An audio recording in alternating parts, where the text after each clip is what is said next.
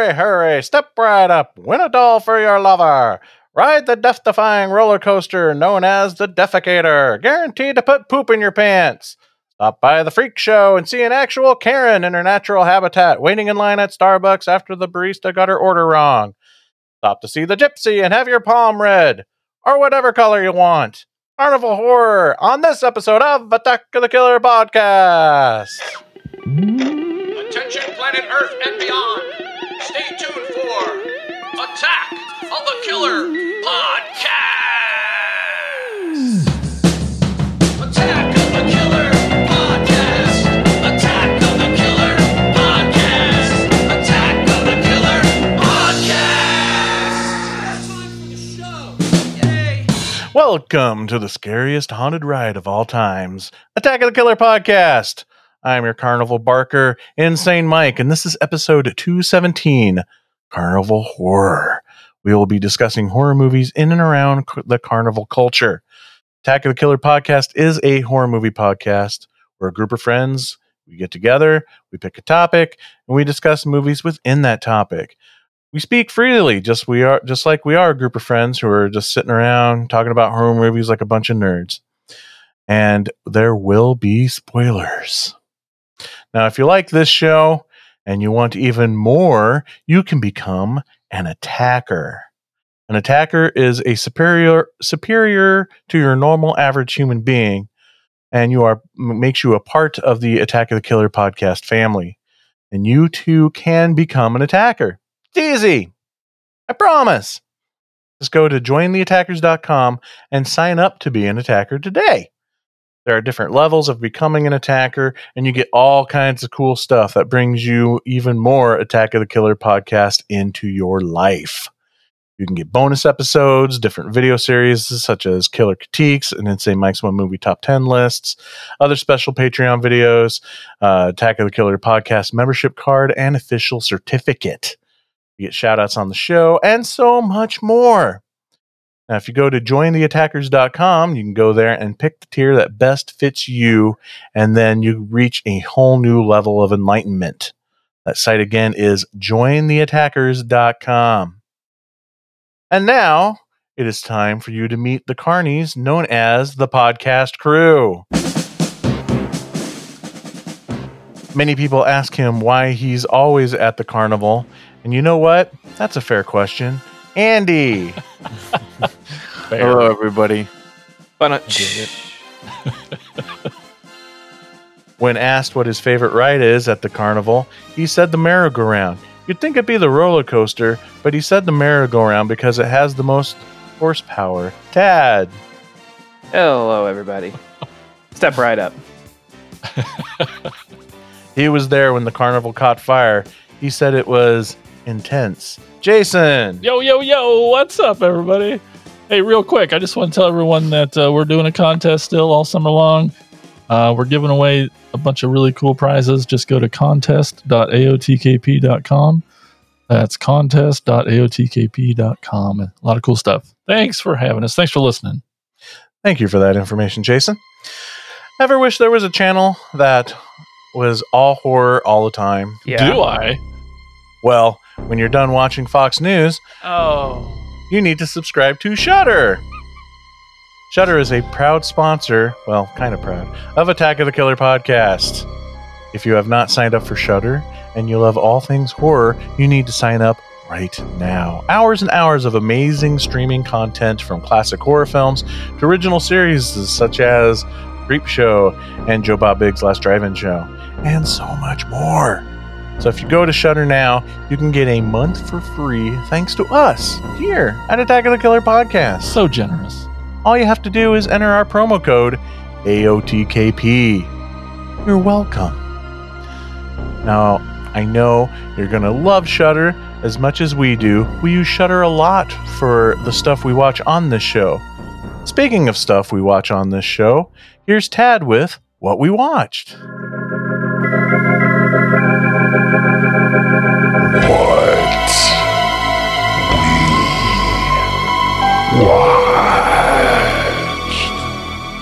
Welcome back for another week of what we watched. I'm going to jump right into it. And Andy, what have you watched?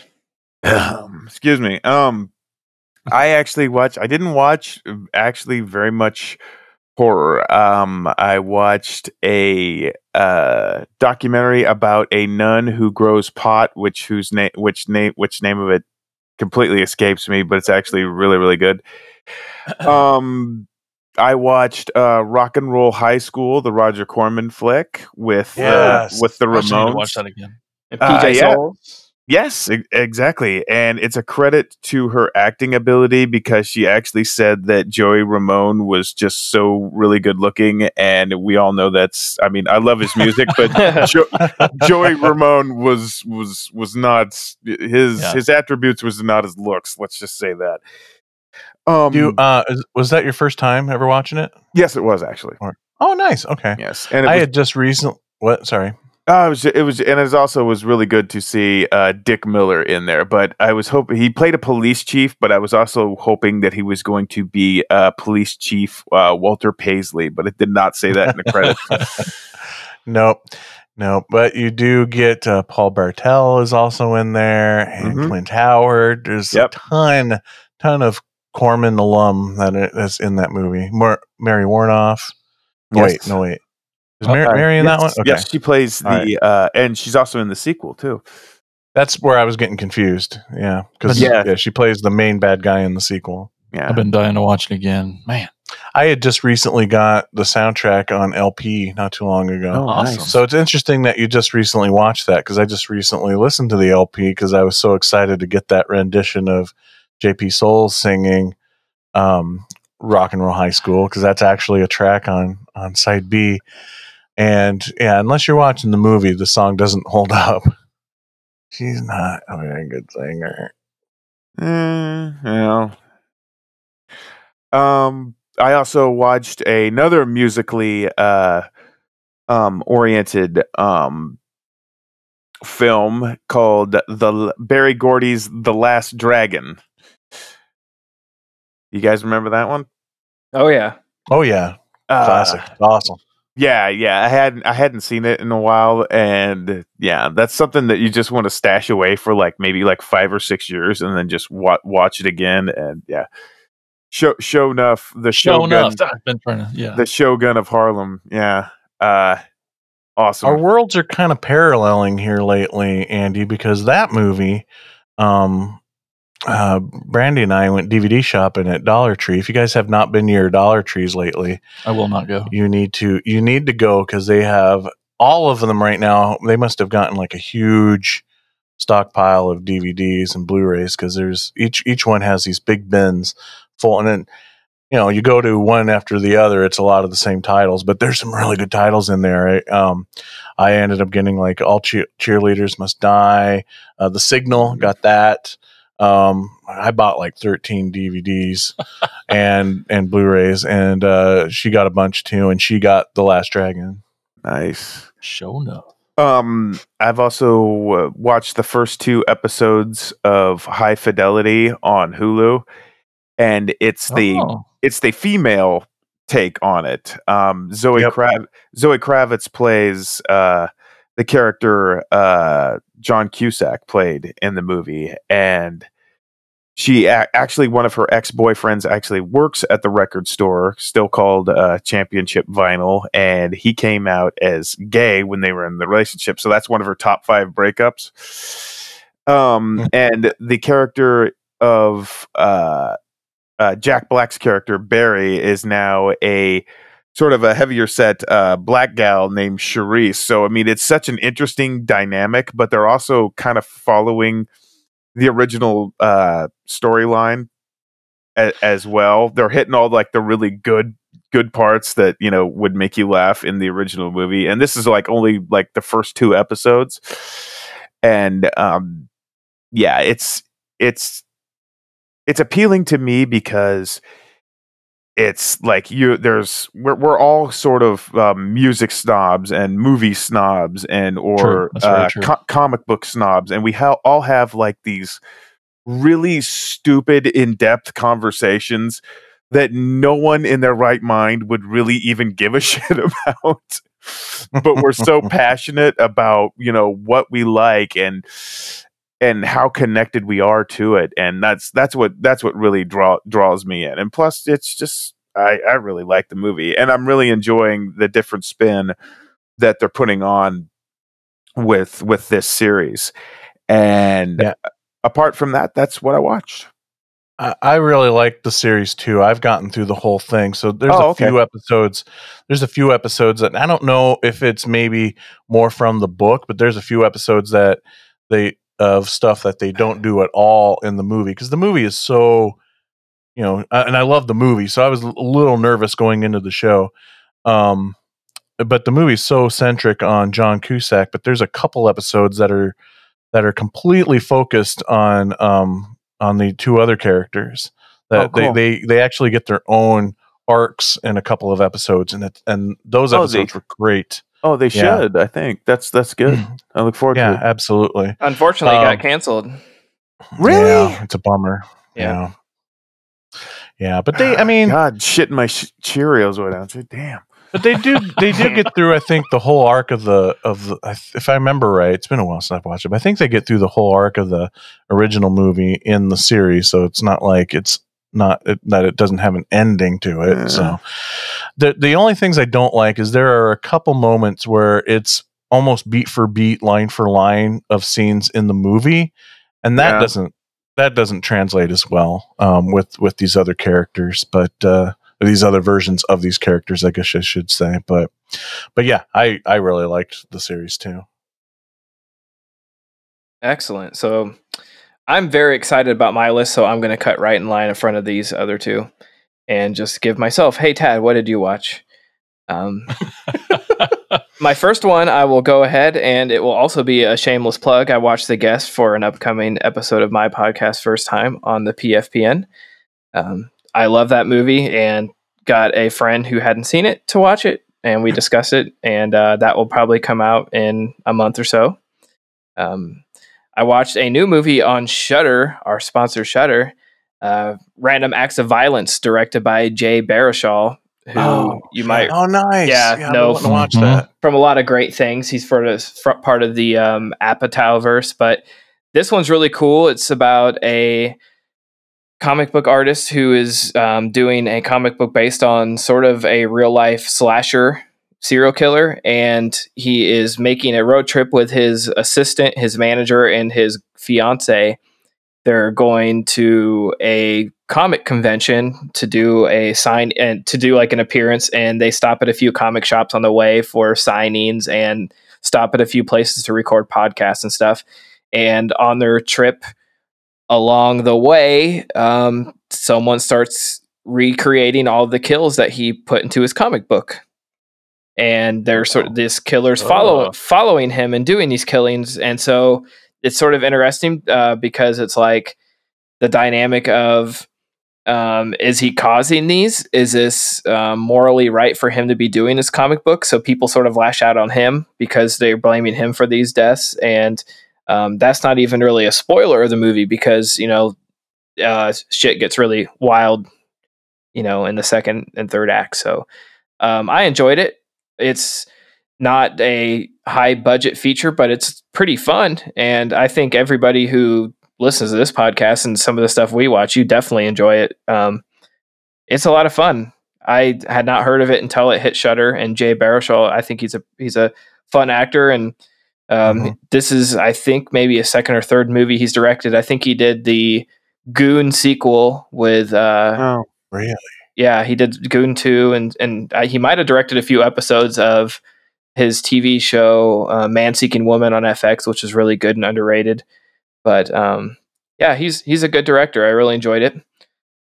I watched uh, newer IFC midnight movie on Netflix called Our House as part of a watch party with a sister podcast at The Beauty and the Screams on the PFPN. You can check them out on the Proscribed Films Podcast Network. They did a watch party over the not this past weekend, but the weekend before, and they had never seen this. It was a random pick, and it's about this kid who's trying to invent um, wireless uh, power, like electricity, so that you can like charge your phone and do certain things without having to be plugged in. And there's a sort of tragic understory where his parents die in a car accident, and that's not a spoiler. That's like happens right at the beginning, and basically like how it affects his family. He moves back in with his his siblings to take care of them, and he's still working on this. And this invention um, turns out to not be exactly what he had planned. It works, but not in the way he wanted. And it turns out it's like a way to contact the dead, and maybe not the dead you want to contact. So, um, had a lot of really creepy moments, really cool cinematography, pretty good performances. Um, I wouldn't rush to watch it, but it's something to check out if you're, you know, scrolling through Netflix and not sure what to watch. I would recommend checking this one out. It's sort of a slow burn, but it has some really creepy moments in it. So check out Our House on Netflix. Um, I checked out or rewatched, I guess I should say, building up to it. I rewatched um, Bill and Ted's Excellent Adventure, Bill and Ted's Bonus Jour- Bonus Bogus Journey, Bogus. So I could get to the new Bill and Ted Face the Music on Friday. Um, and I fucking loved it. Uh, probably my favorite movie of the year so far. I laughed. I cried, I literally cried. Um, it was it's just a perfect 2020 movie. Uh, it hit every emotion. It was hilarious. It captured the positivity of Bill and Ted. We just don't have positive movies anymore, and it wasn't done in a corny way. It wasn't. It, it didn't feel forced like a lot of s- these um, sequels to old movies. You know, coming back and bringing these old characters back. Uh, they got the same writers back to do this one.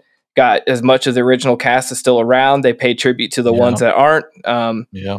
it is so touching and it's a great coming of age story it's a great um, story about pa- parents about parenting about life about relationships about um, the world and how we need to just come together and love one another and it's it's really touching and Be perfect- excellent to one another.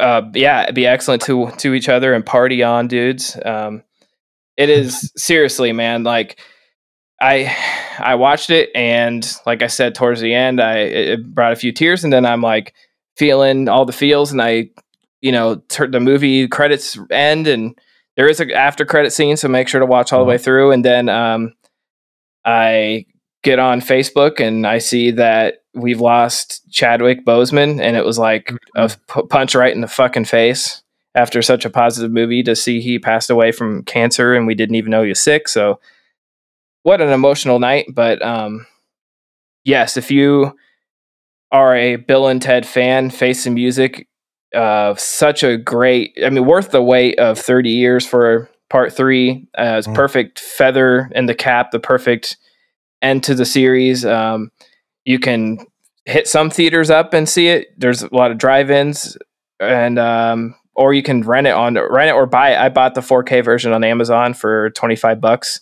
so I own it. I can watch it over and over, and I plan on watching it at least one more time this week.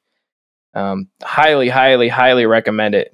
Great, great movie. Loved it. It lived up to all of my expectations. Loved it. I I have to ask, does it show uh Station and his totally awesome Martian butt? I cannot s- s- spoil anything. Um, No spoilers. No spoilers. yeah, no spoilers, but um, all right. yeah, uh, it's it's definitely so cool um, how they pay tribute to the the ones we've lost and the people that couldn't make it to this new movie in the past, but not without pandering. Um, just they uh, they just hit that balance. It's so hard to bring back characters from 30 years ago and not feel like you're just doing it for a cash grab or something. And it's too bad this hit during a pandemic, but it also is great that it hit a time where we're all so divided and so angry, and the world's a cold, mean, angry, sad place right now. It just it, we needed this right now. So um, thanks to Orion Pictures for making this and making it happen and getting it out there for us because we need it right now. Oh man, I'm so excited. I love Bill and Ted. I love them so much Love. that I was actually debating on paying for a download. I never pay for downloads. It would have Uh, been his first one. I I just opposed to. I'm, a physical content guy, you know. Like it just, I still can't seem, I- and, and I, feel like I'm my dad, you know, because my dad, when I was younger, my dad never understood I would spend money to go to the movies when six months from now I'll just be on TV anyway. But Yeah. yeah, so I'm kind of the same way. I don't see wasting money on on something you can't even have physically. So Well, that what is nice is like you know they're doing all these because of the pandemic. They're doing these rent at rent the theater movies at home. They did it with The Hunt and um, a few other. You know they've done it with Trolls Two. They're they're doing it with Mulan. But the thing is, with like those movies, you paid uh, twenty to thirty dollars. You got to see you, you could watch it as many times as you wanted in those forty eight hours. With Bill and Ted, they made it so you can pay twenty bucks to rent it or twenty five, and you own it forever. And it comes with special features too. oh, nice. So you get to watch the special features right away. Um, I, I too will probably still buy a physical copy to put on my shelf with the other two. Um, but it, it was nice that they made this available for somebody like me who's still not comfortable going to theaters. I'm split because obviously I want theaters to survive. I want people to go out and support them when it's safe. I don't feel like it's safe right now. So if you're going to put it out, you know, they took a big hit. A lot of none of our my local theaters are showing it because they decided to stream it. Um, and I understand that too, but making it available at home, I'm going to support that and pay for it because if me and Nikki went to the theater to see it, it's ten dollars each for the tickets. I spent twenty bucks already, and I can eat my own snacks. I can, I don't have to, you know, I don't have to wear pants. I can do whatever I want. It's sort of nice. You wear pants to the movies? To the theater, I wear pants. If I'm watching a movie at home, no. Amateur. Yeah, that's weird. I'm not wearing pants right now. Well, d- yeah, I mean, we're no one can see us. That's. I think you guys are missing the point. But uh, another movie I watched it is on Amazon Prime. This was a festival, sort of a festival hit over the last year. I think it was actually filmed over or came out over a year ago and hit several fe- big festivals. Um, and finally came out on Amazon. I've been waiting for this because it was originally called Boys in the Wood, and they renamed it. Amazon picked it up, renamed it, and dropped it on Prime. It's called Get Duked, and it is a British movie um, an action comedy horror survival movie where uh, this group of kids get dropped off in the wilderness, sort of like a Boy Scout venture, and they're left out in the wood or out in the middle of nowhere, and th- they're supposed to basically get from point A to point B without dying. And they're they have like one park sort of um, I don't even know what you'd call him. This guy that drops him off, and he's supposed to meet up with them at their destination point, but this it's a group of four kids. Three of them are really close friends, but they um, are very much city kids. They all think they're rappers, and they all are wearing like designer clothes, and they're all really um, not not ready for this survivalism at all. They're basically like I don't even know how to explain it. They're just three suburban or three city kids who are not at all ready for this, and they get thrown in the middle of, of nowhere and told, you know, go here, and then pretty close to the beginning, it, it turns out the Duke is um, Eddie Izzard is hunting them, and it turns into a funny. It's very funny, but it's also has horrific moments. Um, and he basically chases them throughout the movie, and, and he's trying to kill them, and they're trying to survive. And it sort of reminded me of, in a way, um, Tucker and Dale versus Evil because they these kids who have no no survivalism, no survival um, tactics, they end up sort of fighting Eddie Izzard with their own stupidity. Like they keep falling on accident, accidentally hurting him, and accidentally um, getting out of situations they shouldn't have, and it's absolutely hilarious. Um, I'm surprised that Amazon picked it up, but it's very funny. It's on Prime. It's called Get Duked. I highly recommend it. Out of uh, most of these, I would say it's pretty high up there for new things I watched. Obviously, not Bill and Ted as my top um, pick, but I saw the other night. I watched Con Air at the drive-in. That was a blast. Perfect drive-in movie. Um, watched Clueless again yesterday for an upcoming podcast, and I watched the new Shudder exclusive, The Shed. Did anybody else watch this? How was it?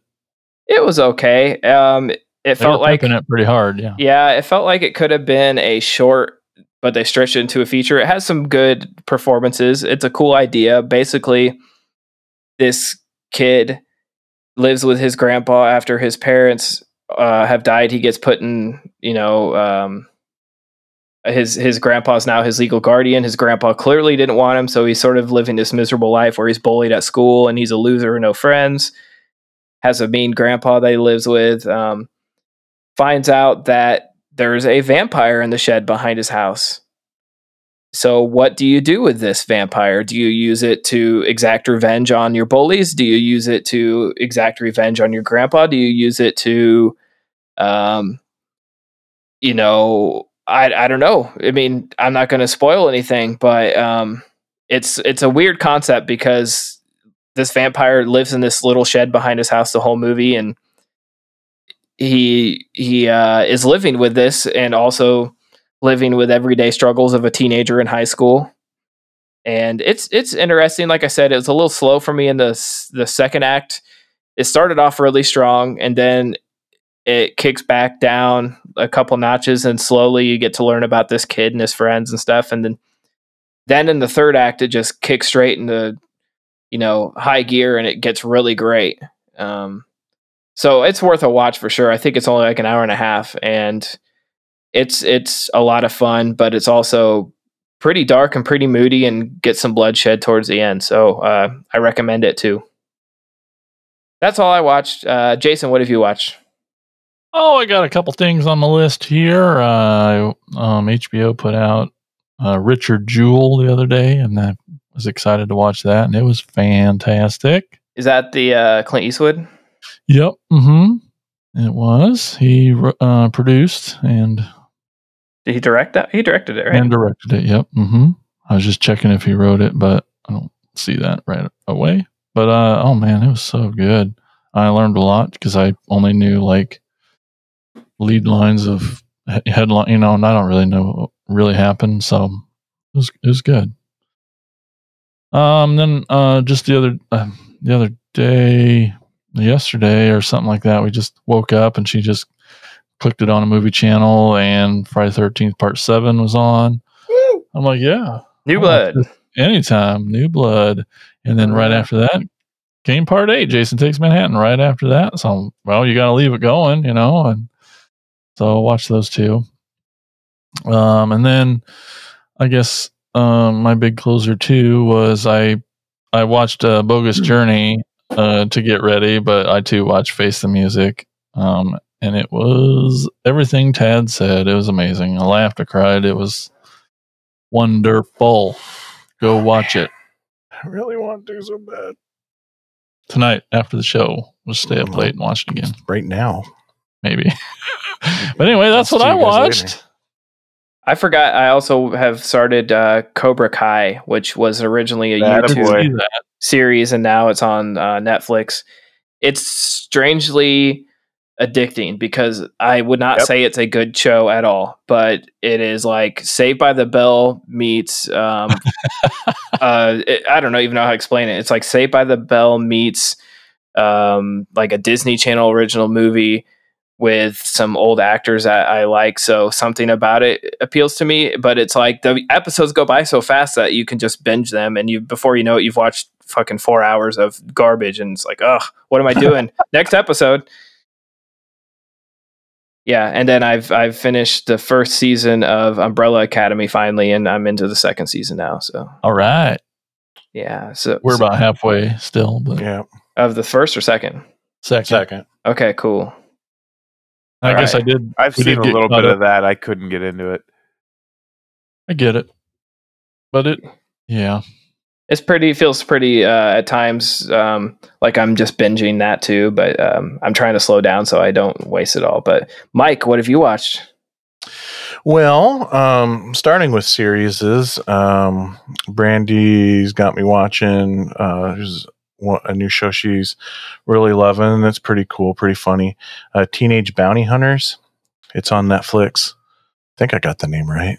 Um, yeah, these two these two teenage high school girls somehow get wrapped up in the world of, of um, bounty hunting and is working for this guy who's a bounty hunter and um, his his incognito disguise or whatever. He runs this ice cream shop, which is played by the the guy the guy the the guy who runs the ice cream shop. That's this bounty hunter mentor of the two girls is played by Dwayne Wayne from a different world, and you will not recognize him at all.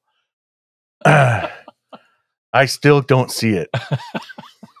um, and then she also got me, finally got me um, hooked on Stan Against uh, Stan Against Evil.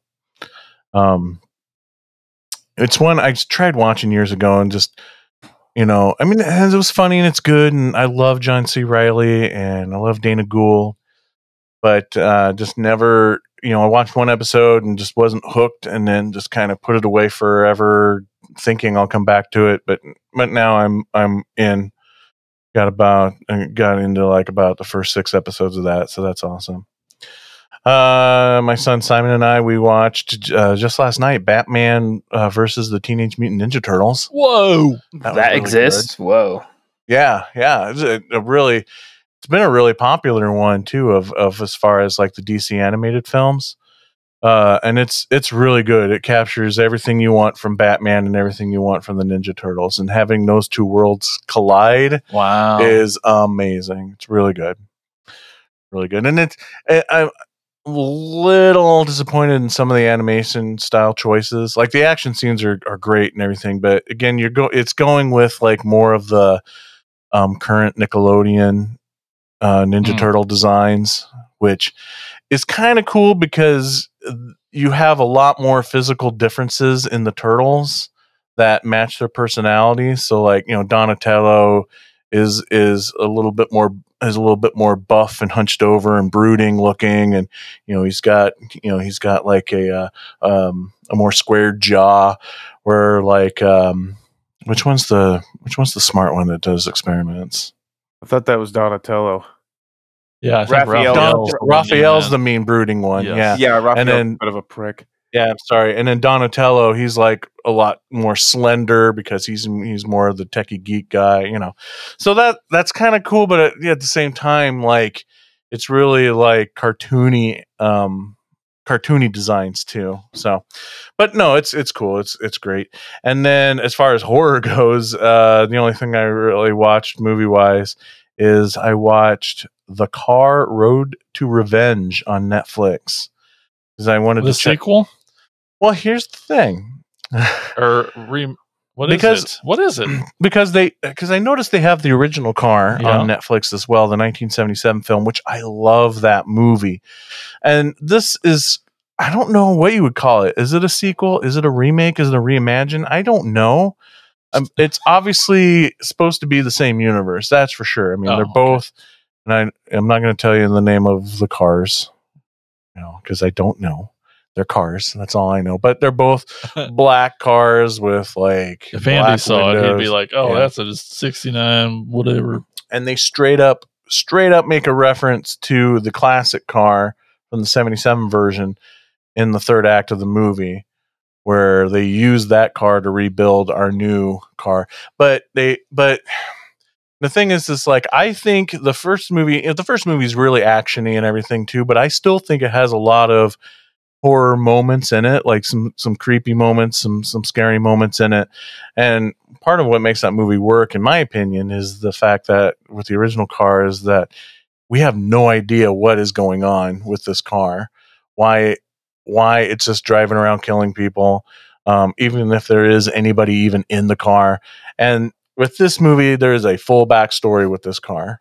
It is basically a car that's possessed by a guy who gets tossed out the window and and gets killed when he lands on the roof of his car. So it's his car that's now possessed by the dead guy. But it's also it takes place in the future. Um, so it's like a more high tech car. So it's like, is it really possessed by the ghost or is it an I is an AI thing? You know, and so it I feel like this leans way more on the action side of things because again it's it's a revenge story so the car itself is going after already bad people um and uh, it's also hunting down the two protagonists throughout the movie because the guy that was killed was kind of a jerk and really um, possessive of his girlfriend and so the car is hunting her down throughout the movie, and the cop that's trying to protect her.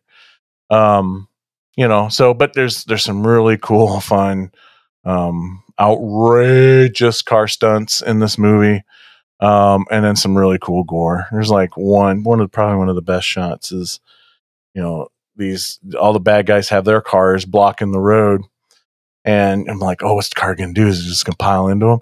It comes speeding towards them at top speed, um, turn turns sideways at the last second, hits the brakes, and does a full car flip over all the other cars. While it's doing that, there's like two guys with guns sitting on top of the bad guy cars, and the car lops off the heads of the two guys sitting on top of the car. So, and then it perfectly lands on its wheels and drives off. So, yes, it's very outrageous, but uh, I, th- I thought it was worth a watch. I was really kind of hoping more connection to the original film or um, know, a bit more on the horror side of things, but still a fun, fun movie. But that's what I watched. And also, with that said, um, thanks, Tad, for what we watched. Jason, why don't you take it away with pole position? From now on, like your parents were, you are the secret force of pole position. Okay, on this episode's pole position, we asked what is the best ride at an amusement park? And so, everyone listening, if you don't already follow us on Twitter, it's at AOTKP. Get over there, hit the follow button, hit the bell, whatever you got to do. But um, every episode, the day after, we'll post this poll that you're we're about to discuss right now, and you go vote and tell us which one got it right. So, Mike, you are up first. What is your what do you think's the best ride at an amusement park? Well, um, if you listen to our bonus episode, you will learn I'm not a big ridesman. Yep, ridesman. And so, uh huh. uh, I uh, if if- unless it's a fun house or haunted ha- haunted house attraction ride, um, and I opted to leave those off. So if I'm just going with just standard rides, when I was a kid and I could physically handle it, I used to love the tilt a whirl. So I'm going with the classic tilt a That- whirl. Explains a lot. You've been shaken up quite a bit. Explains the rattling in my head. It might. Okay, so I'm going to go next. I'm going to go straight from the heart. Um, again, referenced in our bonus episode, um, I got to go to uh, Disney World. Um, not you know when I was younger, and it was the single greatest place on earth. It's real. I love it. And again, I know it's a horror podcast, but Disney World is amazing. And in this uh, Epcot Center, I believe has this ride called Soarin'. And off, you know, on paper, it's probably boring, and you just kind of go sit in a chair. But I, I mean, it was such a game changer to me. It was unbelievable. You feel like you're flying. And I, you know, you as a person, maybe you're like, I always wondered what it'd feel like to fly. Maybe you didn't, but I always wondered. I, you know, I was always entertained with things like skydiving or hang gliding or something, you know, or you wish you could fly or jetpacks, you know, but like this ride, as simple as it is, um, it is amazing how it makes you. I mean, my mind was blown instantly. Um, it's yeah, so it's a ride called Soarin'. Um, Tad, what about you? You sure you're ready for me to do another half hour rant on theme Oh, parks? no, it's it's Mm. fine. Um, well, I was really conflicted with this one, even though I was pretty quick to answer because there's a lot of operational rides right now I absolutely love. Um, ET, uh, the ET the ride at Universal Studios is the only original ride from its 1990 opening of uh, Universal Studios, and it's my, probably my favorite that's operating at the park right now. It is very outdated, but it has so much charm because it uses 100% animatronics that were made in the 90s so it and um, the the things they had to do to make it um, make it uh, immersive back then are are laughable now but it just has that old charm. Like when you fly over the city it's just miniatures that are lit up with little lights to make you feel like you're flying over a city when it's actually not that far away but they just use miniatures. But anyways um, lo- the Harry Potter rides are fantastic everything you know like there's uh, the Pandora rides at at Disney, um, Animal Kingdom. Uh, there- I see what you're doing. You're influencing the crowd, putting all these wonderful rides in their mind. You're not actually saying your pick. Yeah, But my- yeah, let's cut to the chase. but my pick is a ride that's no longer operational in the United States. Um, it is Jaws the ride. Uh, I believe you can still go on Jaws the ride in Japan. Yeah, in Universal Studios Japan, actually didn't open until 2001, but it opened in 1990 uh, with the opening Universal Studios in Orlando. You might have seen it in, I think, is it um, Mallrats that he proposes to his girlfriend, Yep. or he marries his Oh, girlfriend at Jaws the ride. Yeah, that's Uh, right. I forgot about that at the Yeah. end.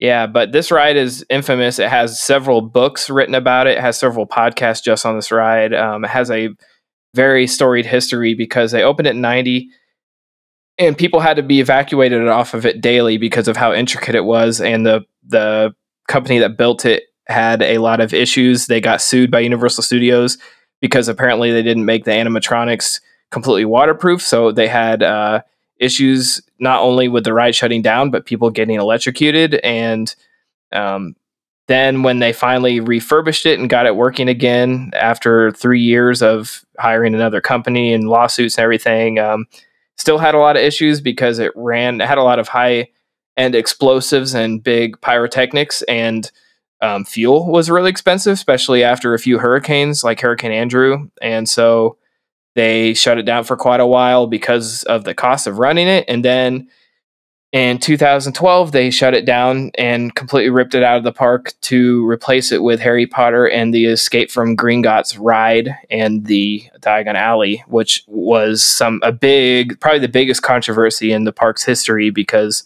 people just love that ride.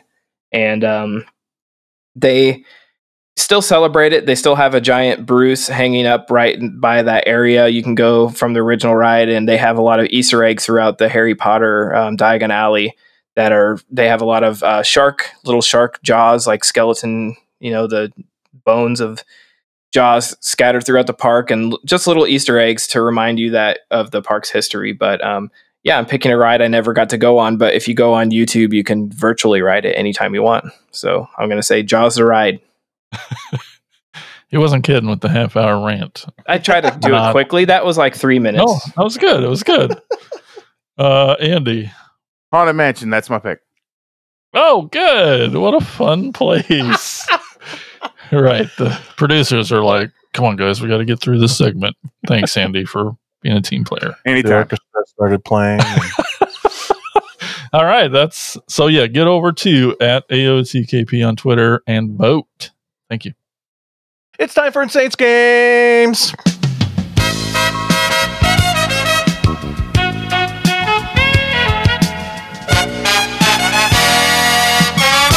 That's right. It's Insane's Games. Everybody on this show loves Insane's Games, especially this game. We haven't played it since I think maybe the first Insane's game. That's right. We're doing keywords today. Hot dang. So how this works is uh, from IMDb, I jot down the first six keywords, and you have, um, well, you know, I'll give you the first keyword, give everybody a chance to guess, and if you guess right on the first one, then you're gonna get six points. And every time I have to do another keyword before it's guessed, we lose a point. Okay, so our first one, the first keyword is bully. Tad, do you have a guess? Bully. Oh fuck. Um. Uh, how long do I have? Um. bully horror. Um. I don't have a guess right now. Okay. Next. All right, Andy. Bully horror. Um. Yeah, I'm, I'm lost. Skip me. Okay, Jason. Night of the Scarecrow. That's a great guess, but Thanks. that is not the right guess. Okay. So, keyword number two anthropophagus. Andy? So, bully and anthropophagus is my Mhm. Yep, those are the two. no skip, skip me. I don't fucking know. Okay, Ted. That not only does not help me, that makes it worse because I don't know what that means. So next, okay, Jason. Is it the movie Anthropophagus? Nope. Damn it! I was kind of kind of hoping it would be. okay, so our next keyword Damn you, keywords. is zombie violence. So to run it down again, we have bully, anthropophagus, and zombie violence. Jason, quit looking it up. Oh Christ! Um, twenty eight days later. Good guess, but that is incorrect. Andy. Uh, dead alive because the guy's always getting bullied by his mom. Uh, That's another great guess, but that is incorrect. Ted. Return of the Living Dead. I'll say this you're getting warmer. Okay, so the next keyword is bully comeuppance. Can So you got use a- anthropolyogenics in a sentence, please? yeah, this movie contains. Oh, Anthrop- fuck you. so the words are bully, anthropophagus, zombie violence, and now bully comeuppance. Ted. Um, Return of the Living Dead 2. Oh, Andy. Um, Return of the Living Dead 3. okay, I'll, I'll say this. You guys are getting colder now. Okay, uh, Jason. Anthropophagus means feeding on human flesh. Uh, my guess is going to be Day of the Dead. You are correct. Hot Good. It day! is Finally. George Oh, yeah. Romero's Day of the Dead. Let's see. We got to. That's when the bully four. started getting to me. So you got Roads. three points on that one. Roads. Where we're going, Yep. there's nothing left of roads. We probably, you guys probably would have got it on the next two. Number five was scientist, and number six was military. Mm. okay. All right, next one. We'll do one more and call it call it good because these are lengthy. So, so starting with our first keyword is bounty hunter. We'll let the winner go first. I choose um, Zombieland. No, Andy. Split second. No, great guess. Wasn't didn't that just come out on Blu-ray not too long ago? Anyway, Ted. Oh, bounty hunter. Um, I have no idea. Skip. Okay. Next keyword is hayloft. So we have Is what? hayloft. Hayloft. Okay. Hayloft. Yeah. Pronounce my T's. That's Got two it. words. Or, Um, Anyway, go on. Anyway, uh, so bounty hunter and hayloft. Uh, Andy. Oh, shit. oh, Uh, I still I love okay. people. Um, I want to say uh, the, the the Steve Williams in fucking uh, uh, Fri- Friday. Uh, uh, uh, Jason goes to hell because he's a bounty hunter in that. Ooh, good guess. Good guess. That is not correct. Ted. Um, the only thing I can think of is Friday Thirteenth Part Three because there's hay bales. Yeah, I was thinking of that. Yeah, that's a good one, but not good enough. Jason. Oh my goodness. Uh uh it's the one with the uh Oh, um The Burning. No, that's a good guess. I like that one. Thanks. Moving on to the next one. So we have bounty hunter, hayloft, and the new word now is farmhouse. Ted. Oh God, I have no idea. Just skip me. I'm. I'm Is there a speed this. I'm gonna speed this up. A, what Skip. decade is the movie in? Do you want the year? Oh, sh- uh, Not well, no, I do have year, the but just the well, it's an, it's from the eighties. Okay. Uh, okay, Jason. Uh, oh man. Um, Night of the Scarecrow. no. Okay. Okay, so wait, Andy, Andy. he's got it. Okay, we've got Hayloft, Farmhouse. Oh, I know what this. It's Critters. Oh shit! I knew is as soon as you said it. As soon as you went through the damn words, I'm like, oh, awesome. And you so you got four points on that one, and that makes you the winner. Ah, it's the first in time I've won there. this damn thing. oh, Congrats. Congratulations. Congrats. Uh, the, Trophies in the mail. the rest of the keywords on that number four was eaten alive. Number five, male humanoid alien. Number Okay. six, extraterrestrial creature. So fun, fun, fun. Oh man. Thanks for playing our game. you don't have a choice. Wasn't Anyway, there, so- wasn't there a Critters movie called Bounty Hunter, like one of the newer s- sequels? was it? I thought what there was like a, it was like Critters Bounty Hunter. I think it was part 17. Maybe. I don't remember the name of the last two that they put out. I thought one of them was main course. Does that sound right? Or maybe that was like that. I think it was like Critters Two, the main course. Yeah. Or are you getting confu- confused with Tremors? I'm not sure. Or Oh, Ghoul- Ghoulies or Yeah, right. whatever. yeah. Okay, so now it's time to talk about our films, and I feel like with all of this Disney talk, I I really wish I had it on my my big list, but I couldn't find it streaming anywhere. I wish I would have gone with um, Escape from Tomorrow. I've really been wanting to see that. That's the I one where the suggested guy, that actually. yeah. oh was oh did you oh I couldn't Mhm. find it streaming anywhere. It's getting kind of hard to find, um, probably for good reason. Uh, but that's the one where the the guy makes the makes the movie Guerrilla Style right there on was it at, at Disney World or Land or whatever. Uh, but we didn't pick that movie. Andy, what is our first movie? Our first pick is a Hammer horror film from 1972 called Vampire Circus. For all who are willing to pay the price, we invite you to go through the mirror of life.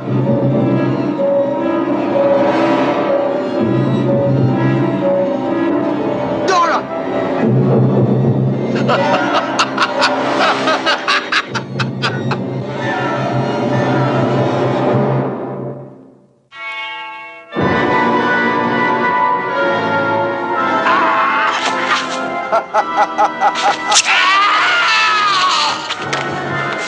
Fifteen years ago, we thought we'd killed a demon.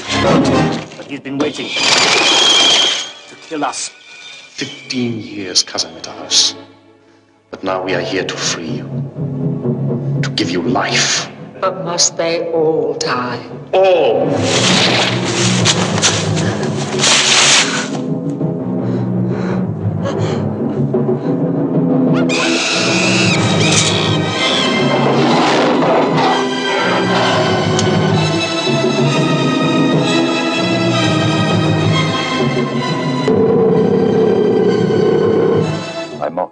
Of vampires. I was wrong. I've seen proof, terrifying proof. People have been killed in villages, killed by vampires. None of you will live. Your children will die to give me back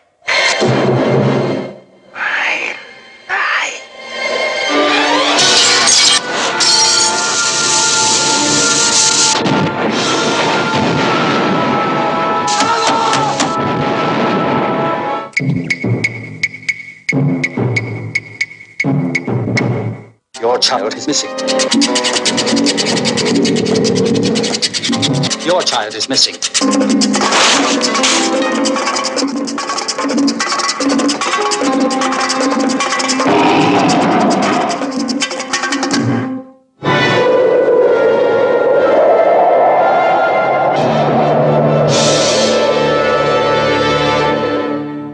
Okay, that was the trailer for Vampire Circus. Uh, a little crazy and all over the place. Um, this uh, I've always been sort of drawn to this movie because uh ma- mainly due to the poster. I always have seen that image of this big vampire mouth open and I believe I think for the fir- the first time that I ever s- was exposed to the image of the poster and I think I can probably speak for most of us was it was uh up on the clubhouse in the Monster Squad.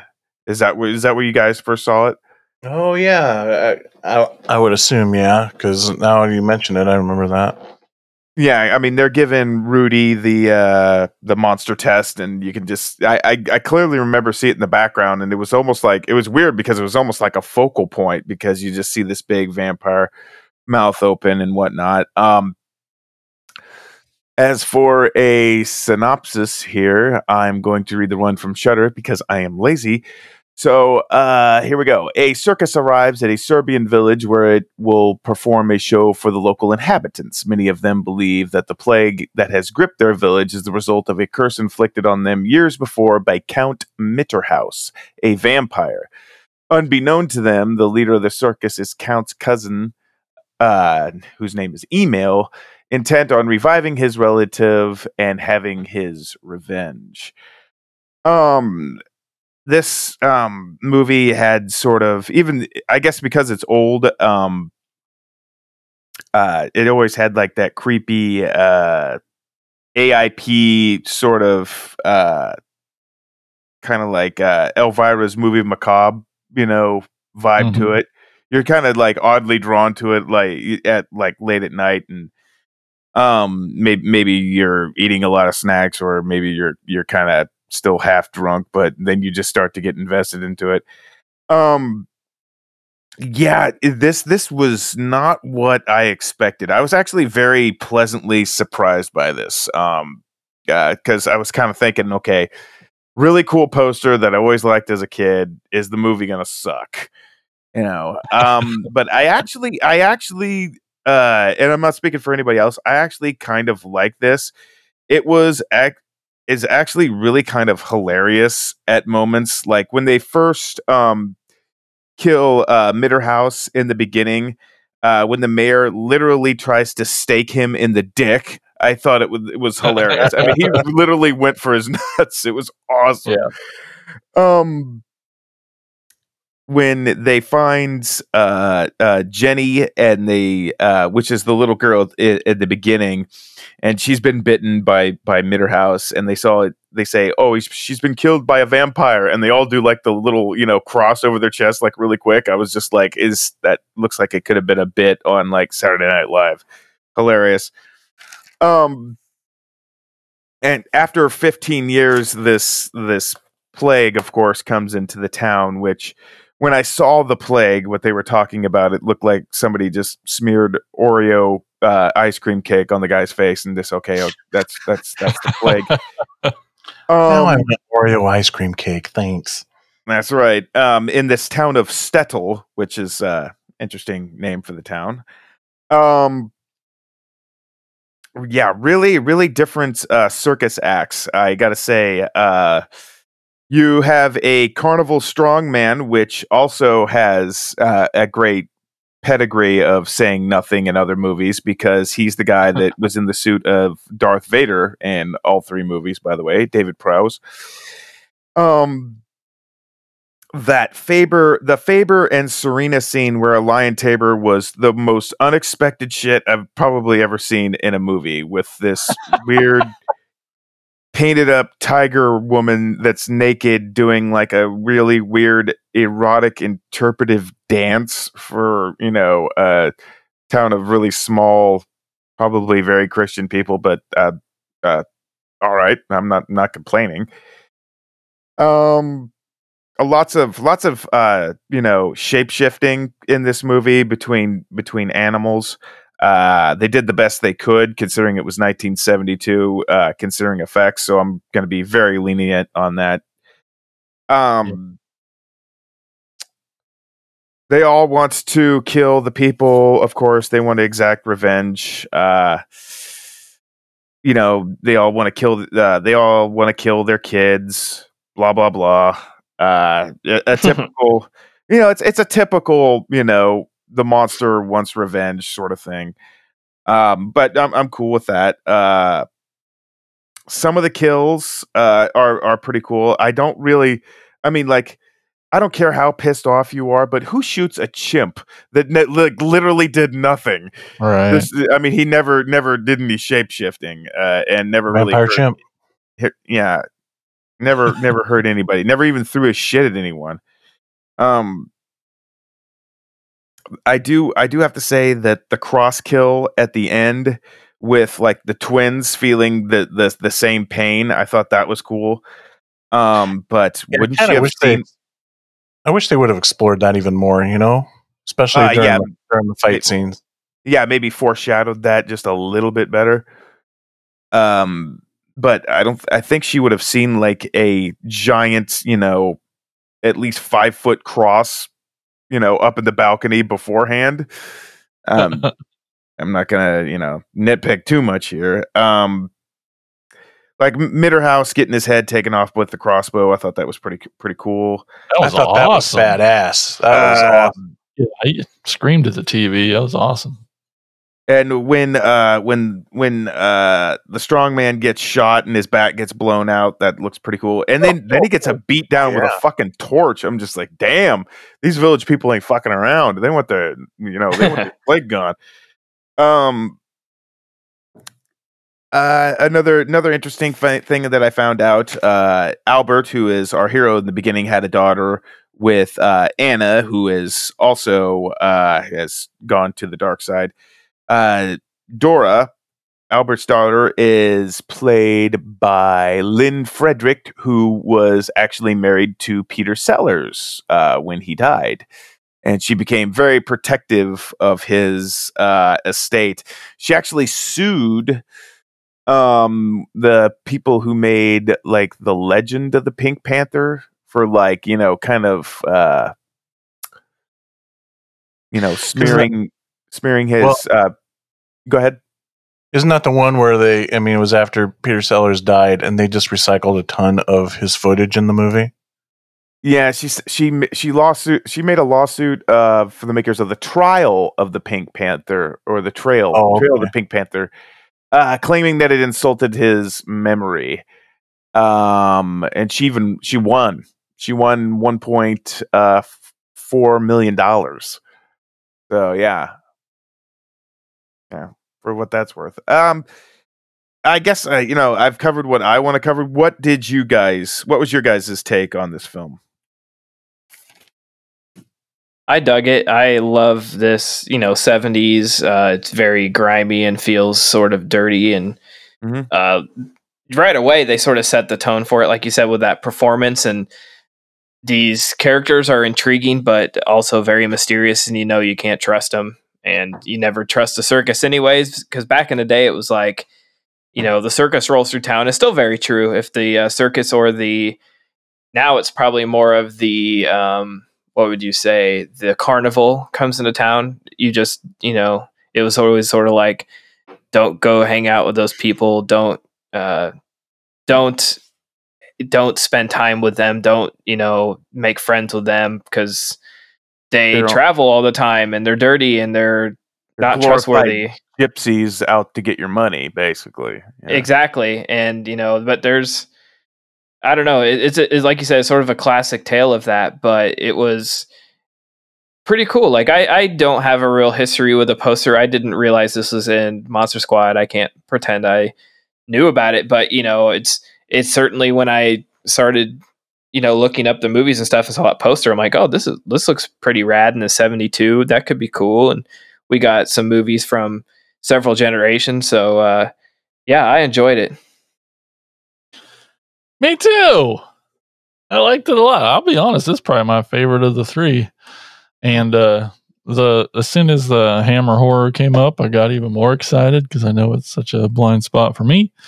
Um, and not just because this new box set came out that I, you know, can't decide if I should get it just to help help or not. But uh, yeah, I, I I liked it. I liked it quite a bit. Um, it was it was very hammery. It was a vampire movie. Hammery. but also Circusy. You know, it's a good title. It's a good titled movie. I I too loved the the crossbow death. Uh, it was freaking amazing, and and yeah, when that cross fell and impaled the dude, that was fucking badass. And yeah, I was pleasantly surprised. I liked it. Good job, Mike. Uh, Andy Yeah. gets credit for this one. Oh. I, I did suggest it mainly I mainly because uh, I just wanted to see what that poster was about. I just I had to know, and I just like it it fit the theme. So Yeah, yeah. Um, it's interesting um, from my my perspective here. I feel like I've been on like a classic British films kick lately. For real, right? And that's another reason I kind of liked it. Yeah. And what's interesting is like I've always I've I haven't seen a ton of Hammer because Yeah. my younger years I always assumed or I always thought the ones I had seen were just like all talky and boring. And I've never been a big very big period piece fan. Um so, you know, the whole gothic horror scene has always kind of eluded me. Um, but just like with everything I've just been watching lately, I'm just loving so much. This is my first time with this movie, and I I, I like because again, uh, even still today, as I'm opening my mind up more to uh, classic British um, horror, um, that they there are still some out there that yes are kind of talky and boring and could drag and whatnot. Um, and I like how this movie I feel like is trying so hard to avoid that because every time I feel like I'm starting to lull into this, um, into these like heavy conversation scenes, heavy dialogue scenes, they just slap me in the face with some with some interesting visual, um, or some crazy vampire scene that uh, kind of sma- snaps me back into the movie. It's awesome, and it starts right out of the gate. Like I, I'm sitting there, and I, I can't decide if I like if I was sitting there thinking, do I like the total um mystery of this opening scene or is this just bad storytelling because this woman takes this kid and they go running off through the through the woods and they end up at this castle and the guy starts freaking out about them running into this castle and i'm like what is happening? What? I, I don't even realize who he's yelling at right. because he, he just he keeps calling one of their names and i'm like is he screaming for the woman? Is he screaming for the child? I'm confused. Um but i don't but so i don't know if i like the mystery of that of that scene that we then learn what's actually going on um because it just starts right out of the gate. It's just like boom hammer films and then run through the woods you know i'm like okay i'm i'm kind of lost but uh but you quickly figure out you do figure out what's going on so I think it was a nice way to hook you straight into the story because that whole that whole opening scene, the, flat, I guess you'd call it a flashback, maybe of like leading up to the main story of this, where they kill the the the the vampire that's controlling the town and him putting a curse on the town is all set up in the opening scene. It's a cool scene when they go in and fight the vampire and he's just like killing them left and right, you know, until finally somebody gets a stake into him. Um, yeah, so all of that's great, and um, it's a lot of fun. And another interesting perspective that I saw in this movie that uh, it, at one point in the movie, you got, and I wish I could remember character names, but you got the the son of the doctor. Like, so this town is now quarantined because everybody's getting sick and dying. uh, you know how from- that is. yeah from this so much so that they have gun um guards with guns on the outside of town and if you try to get out of town they will shoot and kill you um and they'll give you a warning like you know get back into town but if you uh if you don't listen to them they will they will kill you um so uh and it's kind of the same way the other way you can't get into the town either uh so this doctor and his son um, go traipsing through the woods, and the son creates a diversion so that the doctor dad can actually get out of the town. So then he's gone for a good chunk of the movie, the the doctor dad, and so the son then he's kind of kind of trying to help out because he knows some medical stuff too, I guess. Uh, but there's this big scene where they're talking and and all of the superstitious old kooks of the town are like so convinced that this is a curse and blah blah blah and these circus people are all vampire monsters as well and it's the kid who is no no that's just superstition that's not it, this isn't you know they're just normal people you know they've come to this town to try to entertain us during these dark times and and like he he is the non-believer. Just think about your horror history especially you know thinking about like movies from the six uh, the 50s like say the blob or even movies uh, throughout the 80s where it's always the kids who believe and it's the adults that do not the authority figures who won't and i just found that was an interesting twist and juxtaposition from what we're normally used to uh, in, in a horror movie like that that it's actually the kid who doesn't believe and is naysaying what everyone else believes to be true. With that said also when we get to the circus portion of the um of the film and we're seeing the the the performances if these people are this superstitious and believe their town is cursed and there's vampires running around when those two acrobats are flying through the air turn into bats then turn back into people then turn into bats again then turn back into people how are they all not screaming for the hills? Yeah. they just sit there and applaud like cool oh this is a cool trick. No you guys- they would not think that at all. They would be like freaking the f out. Um i i like the the um the mirror scene the little hall of mirrors that they got going on. That was that burgermeister i'm so glad he was he got um sucked into the mirror i was so sick of him just chuckling to himself at every mirror. Like I, I get it, it's a funny mirror. It's not that funny, dude. Calm down. Um, but they did some kind of some kind of cool, I thought, eff- uh, shots and effects Yeah. work with that mirror. Considering there's pro- there was probably absolutely no budget to do effects with that mirror because you get to that last mirror and you're kind of it's like projecting like your future death with at the hands of these vampires or whatever and then they'll suck you into the mirror.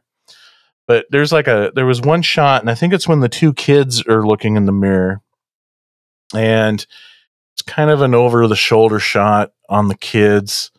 Um oh it's a kind of a it's kind of a weird angle it's kind of a bad angle actually because it's not framed very well to where you can't really see much of the mirror but it, in the mirror beforehand you see the you see um two of the vampires kind of standing there looking back at the kids. And then it cuts to this weird shot where you just see the you kind of see one of the kids almost kind of over the shoulder almost kind of profile and you see just a little bit of the mirror in the background where you can still tell that one of those people are standing there but all you're really seeing is like part of an arm or whatever. And then you see you see that figure in the mirror start to to go out of the frame and then the next thing you know he's there next to the kid. I thought that was at first i thought that's a really shitty shot but at, at but then it's like oh they did it for this effect to try to think make you think that this guy actually came out of the mirror and it worked really well. Um so i thought that was pretty cool. Yeah the uh and the whole time i'm trying to see if we can see cooch in the one scene with the only because like you're not going to put makeup down there so i think he i think he was so you're distracted through her whole dance. well, I was trying to figure out if she was truly naked or not, right? Like, and I'm, I, I think what it was, I think they did a Linnea Quigley on her and just gave gave her like the little cup thing um, to protect that area because she obviously was naked everywhere else. You know, I was wondering through through most of that dance routine that she was wearing a thong, but there's there's nothing covering the butt talks. So Spray Um, painted a merkin. it was a it was a yeah it was a cool paint job but then you could start seeing the paint come off as she's You're looking a little too close there, buddy. walling walling around yeah maybe um yeah i like the twins thing it kind of remind me of the, the the twins from gi joe the, the Tomax and Xamot. yeah exactly and um but and the final scene was really cool so i was just really invested in in the majority of these characters on uh, kind of both sides to be honest um even though i think some of the elders of this town were kind of pricks and kind of deserved what they had coming Kinda, to them yeah. because they were very anti-women in a lot of it. Yeah. Um, you know, they were just really mean to women in certain parts in this movie. Uh, so, but uh, yeah. Oh, none of us has talked about the the the little clown guy. He was really cool. I liked his performance a lot. Oh yeah, and seeing him get his head rammed into that like cart, I couldn't help but laugh. Sorry. I mean, yeah, I mean, he just, I mean, just went full force. That little clown dude. I mean, just, just banged his head right into that cart. Like I said, these townspeople were pissed. yeah, yeah.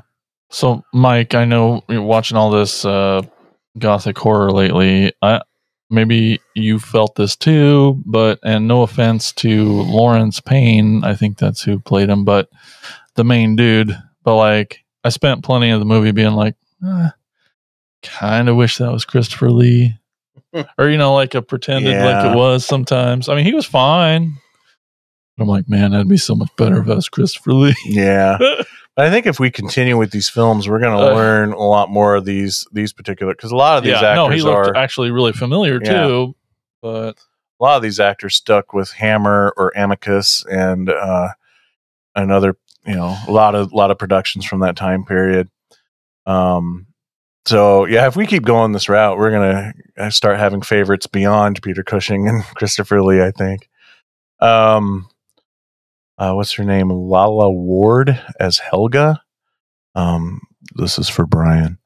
Uh, she was uh, Romana on Doctor Who. So oh, boom. I'm sure half of these people were. Right, when a show is 500 seasons long, you know, everybody ends up in an episode. Yeah, even Mike's been on an episode. Well, I would assume, and now Brian's going to be mad. I'm assuming that she was the, I forget what they call it on Doctor Who, but the sidekick, because she was on Doctor Who for quite a while. There's Cool. There's a name for that sidekick. TARDIS. That's the I know. I'm just kidding. Screwdriver. That's the Companion. companion. Thank Oh. you. Anyway, uh, so I gained brownie points with Brian, and then just lost them You all. totally did. Damn it. You're get, we're getting a message either way, so Right. I know. I know. this is all just to get him to send us messages. My phone's gonna blow up one day. after the after the last after the bugging episode when he gave us full um, definitions of what all species are. Of- of- yeah. Yeah, Mhm. that was pretty awesome. Miss you, buddy. Yeah. he's, he's going to argue that the circus and theme parks and amusement parks are three different things, and Right. I, I was told this was an amusement park episode, and then he says carnival, and I'm like, what's going on? Anyway, all right. Can't So, you feel Jason, amused what- at all three? Yeah, exactly. So it counts.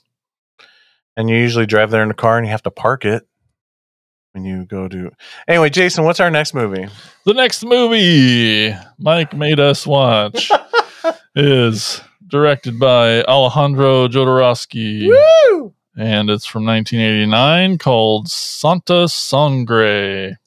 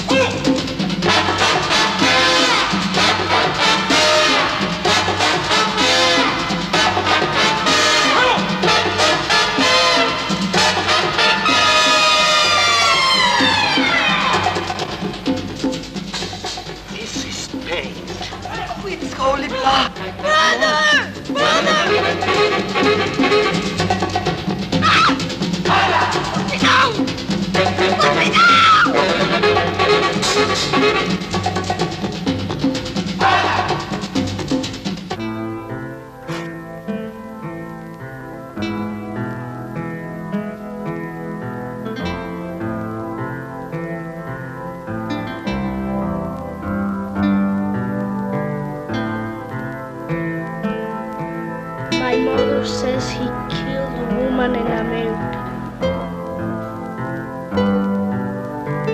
No, don't ask me to! I'm not asking you. I'm ordering my hands to kill her.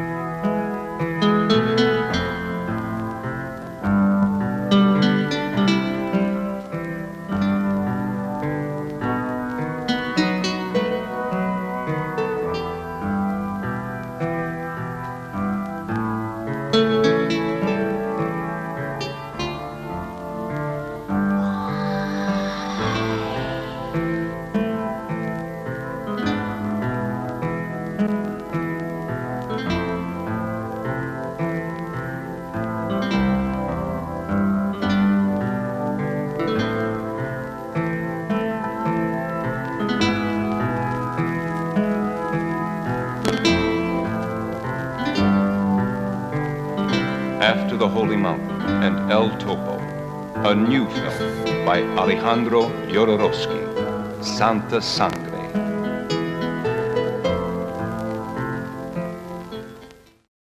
Yeah. Santa Sangre is the surreal horror story about a young man, Phoenix, played by Axel Jodorowsky. I don't know. Jodorowsky.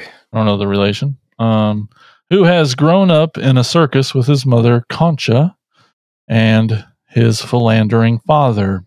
Phoenix witnesses a brutal fight between his mother and father, at the end of which his mother loses both her arms, which was fucking awesome, and his father commits suicide. Phoenix spends years in an insane asylum before his mother persuades him to act as her hands in the bizarre nightclub act. Soon, Concha is having Phoenix perform a variety of murders where he is killing every female in sight. Through the film, though the film has some of the hallucinatory qualities of Jodorowsky's earlier films, Santa Sangre does not quite have the same punch, particularly in the terms of cerebral and emotional impact, despite its fine visuals. It says. Anyway. Yeah, this movie's fucked. I mean, it's, it's good. It's Holy cool. shit, man. Yeah, Yeah. it's very cool, but very fucked, and I like that. I knew you would. I mean, yeah, it's it's good. Oh, It's something good. Jason had me. experience. Jason had me convinced you weren't gonna that you weren't gonna like you it. started off with some words, but I'm glad. well, no, the thing with this, this is one that like Andy was sort of talking about with Vampire Circus. I've seen this poster. I've known all about this movie forever, Mhm. and it's just one I've never actually hit play on. You know, it's like there's oh. probably 25 films that I know like have good for this- you and need to be watched. But Right, and this was one of them, and it's great that it got put on this episode because, oh man, like I'm so like I I when I told you I was just glad that Nikki didn't watch it with me. Like that that's not a bad thing. That just means that I I enjoyed it, but I know she would have really hated it. I mean, just beautiful. It's a beautiful movie. It's like a painting of the. It's like Mhm, a painting yeah. of the the worst thing you never wanted to see, like a painting of a car wreck. Oh, and it's really well done and um i mean things that will stick with my mind for as long as i live like the the arm ripping scene and the the prostitute that gets stabbed in the throat from behind and then uh the elephant just disturbed me like him just bleeding out of his trunk and Yeah. Then they throw him off a fucking cliff and they rip him to pieces. Jesus christ man. Yeah, the fuck. um who what i mean who decided that it was a good idea to uh coke up a bunch of mentally handicapped guys um and then just you know here's five bucks go you know hump this you know morbidly obese prostitute? There's a lot of uh, r- uh, Jordo- Jodorowsky, Jodorowsky um, family members in this movie. Looking at the IMDb, Yeah, both of his sons play, and you were wondering the relationship, Jason. It's one of his sons. Nice. Both of his sons play the same character. The kid and the older. Yeah. mhm. and there's one. There's uh, let's see, Axel plays Phoenix. There's Teo plays the pimp, and then Aiden, his son, plays the young Phoenix. Um, who knows? It just seems like yeah, I see at least three in the Yeah. the first billing. So I, I guess my my only complaint is that the backstory seemed a little bit too long for me. They could have condensed the film just a little bit better. You know, uh, I get that I get that it's needed, but I mean, it, it just it's not the. It seemed like a little a little too long. It is a two hour and three minute movie. Um, with you know, uh, his dad or Kid Rock's drunk uncle or whoever that was. um but yeah it just seemed a little bit drawn out i i don't know maybe maybe it's just me it was it was about would- 40 minutes of backstory i think it could have been you know 15 tops I agree with you, but at the same time, some of my favorite visuals of the whole movie comes from that the whole backstory. I guess I'd absolutely. Yeah, Yeah. I'd describe the movie as dense. Like it would take a lot to unpack anywhere, let alone this podcast. And I don't know if we'll really get into Probably not. I don't think we could begin to explain the surreal nature and the what those things meant and the I mean it's there's a lot going on. Which is Yeah. Definitely, and that's Wonderful it, Jodorowsky yeah. in general. Yeah. this is not your first film of his. What other ones? No, to be honest with you, uh, this is my only movie of Oh. his. I've seen plenty of stuff from his first film, El Topo, which I have a feeling would be my favorite if I saw it, just based on the stuff I've seen. You know, it looks more like a western, but you know, Mhm. Jodorowsky style. Um, never, s- I've seen clips and and have read about Holy Mountain. The thing is, is like Like a huge cult cult cult movie. Yeah, with Holy Mountain, it it looked it looks a way more art um, artsy and surrealism going on than straight narrative. So, and I may be way off base, but that's kind of one that's that's kind of the reason why that one I haven't made an effort to to watch. Um, even though I do want to see all of his movies, but at the same time, um, he's not overly commercially available in the states. His his filmography is kind of hard to track down. Santa Sangre is his most accessible film here in the states. Oh, he's Um, Chilean. I didn't even know that much. So that's cool. Yeah, he was like a so he was actually a circus clown, a mime, Puppeteer. and a puppeteer. yeah. And there's a there's a documentary out there that I've been dying to see. It came out a, f- a few years back called um, Jodorowsky's Dune because Yeah. at one time he was Oh, he that's was right. supposed to make Wow. Dune. Yeah, Which makes sense because I mean, th- then they went with David Lynch, and it's like I can see these guys uh, put bridge. them Yeah. put them in a room, and no one would know what's happening. but the amazing amount of artists and and and talent that Jodorowsky was was you know putting together for his version of Dune, it would have been incredible. So I really, really, really want to see the documentary. Really wish I want to travel to that parallel universe where he got to make his vision of Dune. Yeah, this movie, man, like I yeah. if I'm, it would have to, I'd have to be in the mood to watch it again, and I I probably will. Yeah. Um, it's not really like something I say, man, that was a blast to watch at all. Um, it was heavy, and you Yeah. have to you have to sit down and turn off the phone and sit and watch it because it pulls you in, and the visuals alone, it's like Yeah. every every scene is like a, a painting. Like I said, Yeah. it's just Mhm. beautiful and really well shot and. uh captivating. You could you could watch it on mute and still love it. That's what's cool about it. Like Yeah. you don't even you know, but it has a cool story too. But I mean, there's some really s- dark and sad moments. Um, not a lot Yeah. of humor in here, but um, No. yeah, it's it's not something you watch when you're feeling down because it will definitely put you down more. But uh, it's, I'm glad to fill in this blind spot, and I recommend if you've never seen it, um, wait until you're in the mood for something dark and dreary and Mhm. uh, beautiful too. But you know, don't just pop it in on a Tuesday night while you're having some beers because you'll be unpleasantly surprised. I, I guess you could say. And you can Yeah, watch it it, has a- free it on has a Tubi. very- it has a very odd way of uh in of getting you invested. Like un, unbeknownst to you, you're just like, Yeah. wow. I'm like I'm I'm like oddly I'm oddly drawn in. It's it it has a weird way of doing that. At least that's what I thought.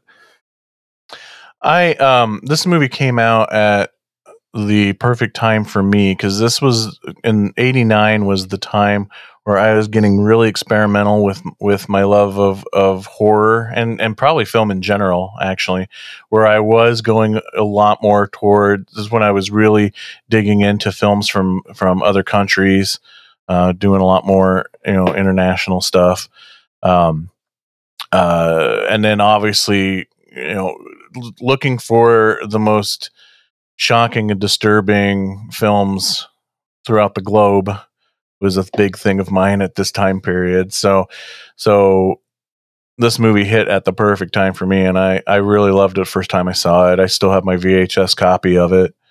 Um, I wish I had it on Blu-ray, but uh, but it's been a long time since I've watched it. Um, so it, it definitely has a way different impact on me now than it did way back then. I I, I I have way more of the emotions, the feely feelings going on this time around as opposed to when I was younger and it was like shock and awe was just like, yeah, cool dude, awesome, extreme. You know? Yeah. Now, now it can put that like pit in your stomach. Uh, Mhm. Yeah, absolutely. But yeah, yeah, he he is he's one of those filmmakers. Now, again, I'm just really basing this off of not seeing much of his filmography, but he's one of those filmmakers that I feel like has a good grasp uh, of of of a narrative, yet with a a you know painting like visual style where yeah he's really painting his frame with some of the most interesting He's and or beautiful being experimental. yeah You know, like but still giving you a captivating narrative. You know, as a lot of times I see filmmakers who um who do uh really beautiful, you know, scenery, you know, have know, really pay attention to every detail that's in front of that camera and is really expressing things uh visually through the front of that camera and then totally forget like oh yeah it's a movie i have to be able to tell a story at the same time too um so i think jodorowsky is is one of those that uh, does a good job at both can really mix that together well not well, the- not go ahead. set, setting it at the circus, it's like the even the murders are like performance pieces, like performance Mhm. art. Even as people are getting killed and it's not in front of you know an audience or something, it's like even the death scenes are a performance for the audience, which I thought was really sort of uh, beautiful and sad. But and you mentioned somebody mentioned that the movie doesn't have any humor um so am i sick and twisted that i found the scenes with the female wrestler funny you kept going Yeah. after her. Maybe. That i'm sick and twisted or that it was funny Yes. damn it that's not an answer Yeah, maybe a little both. Gotta make it a there's, there's definitely some tomorrow. definitely some black humor in there. I think at times. I, Oh, I yeah. thought that it's, those scenes with the with the wrestler were definitely out more on the black humor side of like things. Like when his dad kills himself in front of him that's so funny not really when the effects work Oh, was cool too. That neck slice was like Jesus, punch in the face. oh fuck. And There's Um, director's sulfuric cut. ac- Oh yeah, the acid to the crotch. well, I was gonna yeah. say the, yeah, the sulfuric acid to the to his junk, which is probably the reason why he committed suicide. oh, for sure. Yeah, what virgin version did we watch? What do you mean? Because there was a R rated and a NC seventeen. Oh man, I don't know. Honestly, it's been so long since I've watched the VHS, and the VHS I believe was NC-17. I'll have to go back and look. Um, so, but I would be able to tell you the differences. i sought out the nc-17 cut and uh i'd never seen the r cut so i couldn't really tell you much but i looked into it a little bit to see the difference and i guess um, just extended um, visuals when the like when the prostitute's murdered and then he is stabbing her from behind and she's turning and you know he's stabbing her in the back and then stabs her through her neck from behind and i don't know i guess in the r-rated version it doesn't show the knife like penetrate out the front of her neck, and then some blood splatter spray. And there's a few other murders that go on a few seconds longer. I think maybe the the suicide, you know, the throat slashing is a little bit longer. Let's see. That might have been what we saw then. Uh, the first Maybe. scene being the dismemberment of the mother. In the NC-17 version, there are extra cuts of blood and gore spray- spraying on the walls, and also see a few extra shots of blood spurting out of the father's neck shortly after he commits suicide. The other scene is even more noticeable. The death of the prostitute is much more explicit in the NC-17 version. We see many shots of her being graphically stabbed in the back and chest with loads of blood literally dumping out of her wounds. Then we briefly see the knife stab through the back of her neck and poke out the front, all in one explicit shot. Practically the entire scene is missing in the R-rated version. Hmm. Okay. Okay. Some other moments that I thought were just captivating as all get out is the scenes where he, a lot of those scenes where he is his mother's arms. Oh, fuck. Yeah. The choreography of that was freaking. Oh, the dude was great because he would literally be playing two scenes, two characters at the same time. Yeah. It was pretty fucking incredible. Yeah. I just, I can't even fathom Right. the rehearsal process of, of those scenes. Because there's moments where I'm kind of forgetting that he's her arms. Yeah. Yeah. For real. So that is that stuff was amazing. Absolutely. Cool. All right. So Santa Sangre, I'm I you had me nervous going into this, Jason, our conversation before we record, started recording. That's good. Um, the, Shouldn't talk without dissonance. recording it, guys. Come on. I know, I know. Uh, we just gotta learn to pass like them in the have- hall and be like, mm-hmm. exactly.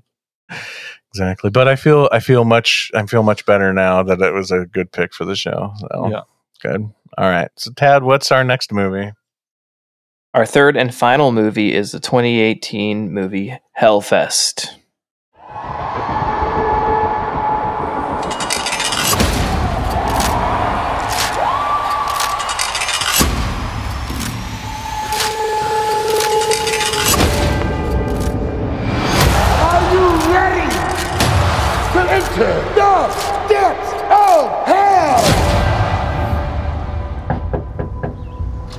Are god, you're here? What? It's Halloween. I got us VIP passes to help us. What is that? It's a traveling horror night, has horror mazes in it. we will totally lose it in there. It's gonna be fun, right? Why are we signing a waiver? Nobody knows what's gonna happen in there. A couple years ago, some girl got totally gutted. Killer left her body in the park for three days. They thought she was a freaking prop. Some people are just evil. They walk among us. Shut up! We get it. You think you're scaring me? No. Move. Look, the more scared you seem, the more they're gonna come after you. You have to just play it cool. Help me! Please help me! you can just do it. That insane, right? Mm-hmm. Yeah, fuck, real.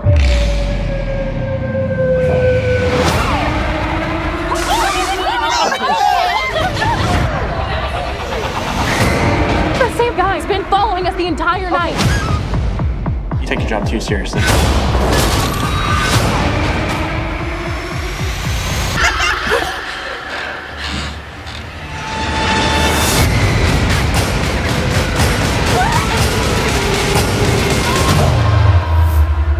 Here to be scared, right? I can't arrest people for doing their job. Welcome to Hellfest.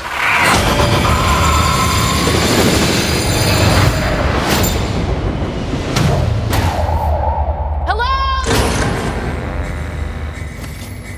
Hey, can you let me out of here?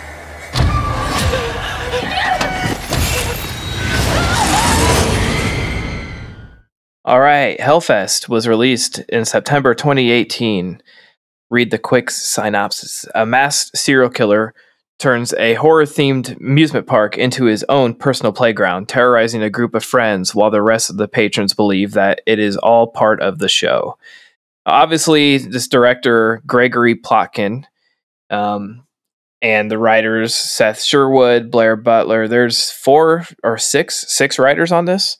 Um, had probably attended Halloween Horror Nights a time or ten. You might think so. um, this movie is probably the opposite of Santa Sangre because uh, it is very simple. There is really not a whole lot to talk plot wise. Um, this group of teenagers get together to go to a a horror themed amusement park, which is pretty much modeled straight off of Halloween Horror Nights. Um, they call it Hellfest. They obviously stretch that a little bit um, to fit the narrative of a movie because they have some let you know lore going into it, and towards the um, end of the night, they end up signing these waivers and going on to a more scary part of it, which is not something you could do at Horror Nights, but you can do at other haunts in the US. So it's sort of somewhere between Horror Nights and those extreme haunts where they like gag you and blindfold you and all this stuff. But basically, it's this group of teenage friends. Um, they go out, they're sort of divided into couples. There's the the survivor girl that we um, you know, the virgin, the quiet girl, she gets paired up with the nice guy at the beginning of the movie. The friends are trying to hook them up. Um, they start falling for each other over the course of the night, and he decides he's going to go try to get her um, like a stuffed animal prize from one of the carnival games. And the carney won't give it to him, so he decides to sneak in the back and he's going to steal one. Well, this masked man is following them all night and the girl is getting scared and all of her friends think she's crazy because they're at a um, amusement park of course there's a guy in a mask following them around as part of the show right so um, we've seen this story before a million times but um, the guy who he sneaks in the back to try to steal it he gets murdered. Now we know the audience knows that this guy's for real. While we watch the group of teenagers still think that is part of the show and he keeps you know getting them into situations until towards the end where he goes completely open with it and starts stabbing people in the middle of the park. And it's still hard to tell who's who because there's several people wearing masks and um, this is the exact reason that horror nights will not allow you to wear any kind of um, costume or theming into the park during horror nights because of something like this happening. They want to make sure everybody Smart. knows who is working and who is um, an attendee. But you know you got to stretch some of these rules and stuff to make a movie. And um, jason blum has said several times he would like to make a horror nights movie based on it. But this is sort of the closest we've got right now Oh yeah. um, I really like this. I'm probably pretty biased, and I feel like Mike chose this one for me for a reason. Um, I can, I like I said, I'm biased because it reminds me of, of Horror Nights, and I love Horror Nights. So, um, I just hold it close to my heart because of that. I watched it when it came out, and it did not do well at the box office. It flopped hard. Um, they had a huge marketing campaign for this, trailers on every channel, uh, Yeah. billboards. It was everywhere. They pushed it everywhere. I think uh, Gale Hurd, I, I'm trying to remember her name, but she was like the showrunner on Walking Dead at the time, you know, and she was behind this movie and it was, you know, they put a lot behind it, pushing it out there, and then no one went and saw it. I don't know why. It looked really cool in the trailers. Um, it's your typical teenage fare. It's not deep at all. It's the like I said, the polar opposite of the last movie we talked about. Um, there's no symbolism here. There's nothing that you're missing. There's no. Um, it's visually just another horror movie, but I I dig it. It is not well liked in the horror community. It gets not it doesn't get a whole lot of love, but um, even the things like Tony Todd's show up on the stage is something that is very reminiscent. They do a stage show every year at Horror Nights that is just like this. Um, like I said, so the writers clearly have been to Horror Nights and were inspired by it. Um, the director Gregory Plotkin, he's this movie Hellfest and Paranormal Activity: The Ghost Dimension, which I don't know which one that is. Like, is that the f- seventh one? I don't know, but um, he those are the only two movies he's directed. He hasn't directed anything since this, um, but he has edited a hell of a lot of great movies. Oh yeah. Uh, he edited Happy Death Day, Game Night, um, his own movies, Hellfest. He did um, all the paranormal activity movies after the first. He did Get out. Get Out. Yeah. Um, this guy has a huge resume for editing and um, just being an editorial department for World War Z and a lot of stuff. So this guy, you know, he knows his stuff. Um, sort of a bummer that this movie didn't do better because I feel like it wasn't his fault that it flopped. It I, I enjoy it. I'm curious to hear what you guys think.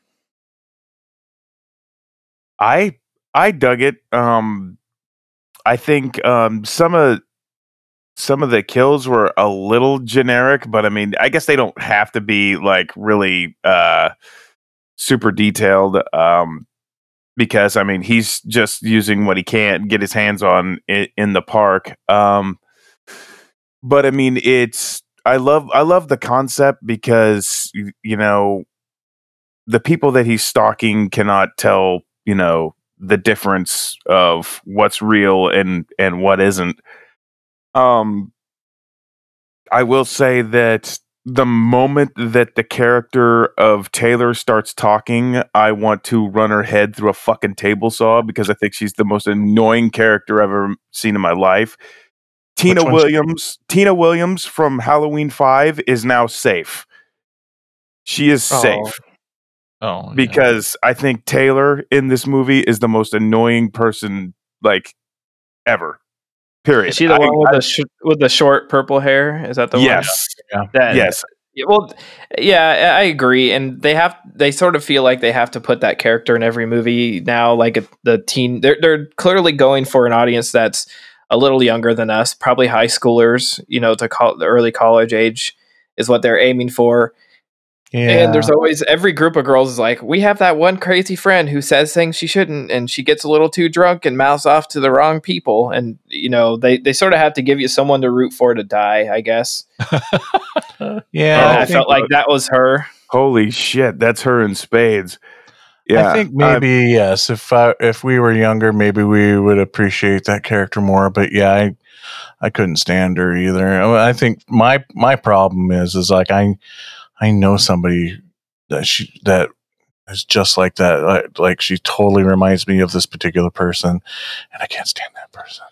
Well, I'll say like every time it used to not so much at horror nights now because um, we sort of pick and choose who goes with us, but you're surrounded by people and there is always, no matter what house you're going through and what line you're in, there's always this person in every line who's going through and they have to prove whether it's a guy or girl that they're tough and nothing scares them and they're drunk and loud and make sure everybody sees them and hears them. And it's like, we fucking get it. Like, uh, just enjoy things. Just walk through and and have fun. Like stop trying to prove to everybody that you're you're so much tougher. You know, I just she's How that to- character that How tough are you when an angry mob wants to beat the shit out of you because you don't want to shut up? I didn't mind her on the Scream TV series. Right. Yeah, she thought plays sort of the same character, but Yeah. um, She was on Arrow. Yeah, and she wasn't bad in that, Oh, but in this, Sin. holy shit! Sin. I don't. I will say Anyway, this: I, I so, sort of wish Haunt would have gotten the promotion and the, the, the Yes. theatrical release that Yeah. this did. Yeah. Um, I felt like this this movie's flop actually probably hurt Haunt, Haunt because they probably were writing they they probably had that written before Hellfest. They probably you Oh, know yeah, shooting it at the same time, and then this comes out, and if it would have done well, the Haunt probably would have got a huge push and gone. You Um, know, wide theatrical, and it would have been a big deal. I imagine the studio saw this and was like, they Uh, got cold feet and, And I'm backed pretty down. sure that is what happened. Oh, I- it has to be a a thousand percent. Exactly. They got Yeah. cold feet, and that's why I went kind of straight to video. And Yep. and you know i don't want to just compare the two because i like both of them and they have differences uh, this is definitely more theme park horror related Oh, that it's- one's it's more haunted beautiful. house It's oh, the atmosphere is amazing, and it feels like Mhm. October, and it's awesome. Yeah, Yeah, yeah, e- it feels good. every every every inch of the frame in this movie just makes me want to be there. It's Fuck so yeah, it the does. environment. Oh, that's why I love movies like this, even though this is a pretty you know generic slasher. At the end of the day, um, I don't care because just the the aesthetic and the the environment is so cool, so much yeah fun. it it actually makes me it takes me back to the like late '90s when Scream had gave that resurgence of like pretty faces and Yep. fun slashers. You know, Oh, it yeah. makes it feels Yeah. like it could fit in there with you know I know what you did last summer and that whole that whole period of horror. It feels like that because it's all the pretty faces, but um, it still has a meanness to it. It still has some good kills to it. It still has scary moments to it, you know. And as someone who attends these things regularly, you know, I I don't go because it's scary. I go for the atmosphere. But this this stuff's always in the back of your mind, like. You know, they're still humans working at these places, and nothing's stopping them from turning. You know, Yeah. Yeah.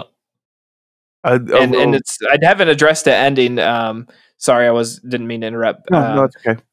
the endings uh, the first time I watched it, I was sort of like, am I supposed to get who this guy is? But I sort of feel like maybe they just meant it like this is an everyday guy who does this and then goes home to his family. Like they, he, he, the killer, we see from the perspective from behind. He goes home, he hangs up his mask in this sort of shrine he has of several things, like different masks and stuff. And then he walks in the living room. We think he's going to kill this girl, and she jumps up and is like, "Daddy, you're home," and gives him a hug. And I think it's supposed to give you the feeling like this guy can just walk amongst us and be there anytime. Yeah, I mean, you you pay to walk amongst amongst the monsters, yet still feel safe. But every day you walk amongst monsters who are around you all the time. Mm-hmm. Um, a little off subject, and I feel like I gotta say this. I think the character of Gavin is the biggest pussy in the history of horror, and I think that's covering a lot of ground. Come on. I mean, he's a sweetheart. Don't get me wrong, but he's probably the biggest damn wimp I've ever seen in a horror movie. Is, just- is he the the sort The of is the boy that goes off and tries to get the yeah. the stuff stuff- there. animal? Yep. Yeah. Yeah, Yeah, he's. I mean, I I sympathize with characters like that. He's the, he's the nice guy. He's uh you know the dude that's usually friend zoned. So uh Well, even even the for him. nice guys actually actually may have put up a little bit of a fight. I mean, he didn't. I mean, he might as well have just hit the guy with a with a little doll he was trying to steal. That's about that's about how soft he was. No, but we did get went, Tony though. Todd, which is cool, right? Oh Yeah. yeah, absolutely. I'm not I'm not ragging on the movie. I actually like the movie. It's just like I I'm just I'm just nitpicking. No, that's that's good. Like I agree, and it's definitely like I said. I feel like it's definitely made for a younger crowd. It definitely has that Yep. feeling. Like we can't really relate to these characters, but um, I'm sure you know the next generation down probably is like, oh, that's just like my friend this or my friend that, you know, and this guy is like my friend here and there, and you know, it, it's sort of. I think it's cool just because we see even some of these newer horror movies set they're set in the old time. so like this is set in modern times. So they have cell phones. They have they can go to security. They can find ways out but they keep going to security and they don't believe them. And she's and they, they think she's crazy you know throughout the, the whole movie because she they're like making fun of her for thinking you know that this guy's actually following them and she's paranoid and stuff. And that's sort of cool. Like, you know, it's it's almost tough to make a horror movie in modern times because it's like you can just call the cops or get Yeah. help now. You know, it's Everybody's it's so connected. Well, I- right. It- I, I think one of the benefits of this type of movie in this environment is that you the the killer has a so much more of an element of surprise. I think you know you talk about the one guy being a wimp. I, I think like part of it like by the by the time he really I think was grasping the reality of the situation, he was already halfway dead. Because you just it's like we talked about Uh. before. These are people, these are humans that are doing this job that could literally snap at any minute, but we're not expecting it to be. We we are in that environment thinking that this is all pretend, and they are in at a particular hunt that they the the people in the hunt can are allowed to touch you and stuff. So like I mean, he talked shit for a minute there for a while. and that where was, where know, the but- where, where the line you know where the line has finally gone too far it's it's probably almost too late so uh, you know it's not like when you're in the woods and there's some guy with a hockey mask standing there in front of you you know it's probably not going to be a good thing but if you're at a haunted attraction and there's a guy with a mask standing in front of you you your know, guard's down. Yeah. your guard exactly exactly Yeah, so fair enough. So getting getting getting killed and stabbed is going to you know get getting to your phone or what have you it, your reaction time is going to be a lot you know uh be a lot slower i i would think. So i think that's one of the cool things about putting movies in this uh, type of environment. I I I, wanted- I I particularly enjoyed the uh, tip of the cap to uh, Fulci, I guess, with the uh, syringe to the eyeball as Yeah. well. It was very Fulci. Yeah. Yeah, I think if people watch this and they haven't been to like something like Horror Nights or Fright Fest or any of that stuff, like they would probably think, you know, the unrealistic part would be like when they're walking through the park and there's actors all over, but that's like actually what it's like in the scare zone. So to me, like I, I, I'm constantly in the comparison, like comparing it to the real events in my head, and I'm like, oh, the only part that is unbelievable is when they they sign the waivers at the end and go on that ride. But um, there are haunts like that; they just don't combine the two. You know. Yeah, I guess I I I watched this movie not too long ago, and and uh, so I remembered it pretty well. But then I I definitely wanted to watch it again to make sure that I wasn't confusing it with Haunt. You know, some of the things and blasphemy. And well, I just you know it kind of runs together. But I also I I, I didn't re- I didn't. There's, there's a lot of good things. There's a lot of good things about this movie. Like I said, that it's beautiful. Uh, it's the atmosphere is amazing. The killer's creepy as shit. But and I, you know, I'm trying my hardest not to compare it with Haunt. But haunt is far sp- i love this movie but haunt is far I superior just I and and I I feel like I'm I don't I don't I don't think I'm saying this because of Haunt, but I, if we're nitpicking, somebody said that word earlier, but the thing that uh, like it's totally cool that it's probably the most simple plot that any movie's ever had ever because it's as simple as could be, but like so where I guess and then and this is the sap in me too is where you lose me in this movie is like and I'm sorry for spoilers, but you know, the first guy who gets it, this big wimp guy, like story wise, all this movie has to offer me story. at the end is the guy gets the girl or the girl gets the guy or whatever. And like if that isn't where you know that that's all there is to possibly come out of this story line and instantly the guy is the first one to go. So on one hand, you're like, "Oh shit, all gloves are off." Um that is not going to be how th- that's not going to be any part of this story. But it also was very bumming to me too that they killed the love interest first and then that wasn't going to be part of this movie. So so therefore there was no story other than you had to live. And so I- I'm just nitpicking, you know, it's like it's it's it's very cool that it's so simple. But if you're Yeah. gonna, you know, like uh, part of me wishes there was a little more. So I see what you're saying, and you're not wrong. Um, well, it's your opinions, of course. Other of course, you're yeah. not wrong.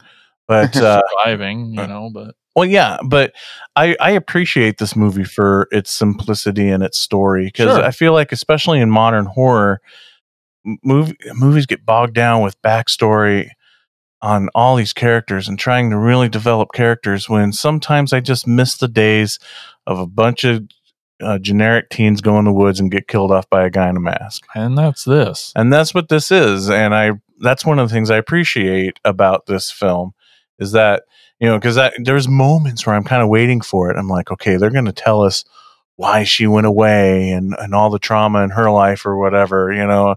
And they never or do. even or even the ending like when you know he goes home you think there's going to be more to it like they're going to explain who he is or there's some reason like he's related to them somehow or he was in the group or something but Yeah. i sort of some something i adore about it actually is that Oh, I love Exactly. the ending. it, yeah. it's so Yeah. easily digestible this is such a palate cleanser for santa sangre and i'm glad i watched it like yeah, you're in right. that order. Uh-huh. yep. you know Yep. it's like I can turn off my brain and not not feel any emotions other than like a quick jump scare. And you know it's just it's like junk food it's like candy. I just love it. Like sometimes it's okay to just have an hour and a half of dumb kids um, getting chased by someone with a knife. That's all it is. Yeah, and yeah, and again, uh, I'm 100 percent with you. Sometimes you know, and especially because I feel like again today's horror films try so much harder now to develop their characters. But I remember feeling actually disappointed at the end that the killer was giving given nothing. We were given nothing on the dude, and like that to me was disappointing. I mean, nothing. But the yeah, we don't, even, is we what don't even see his face. Nothing. Yeah. I mean, there was zero motivation. There was zero story to him. You didn't get to. There was no reasoning at all.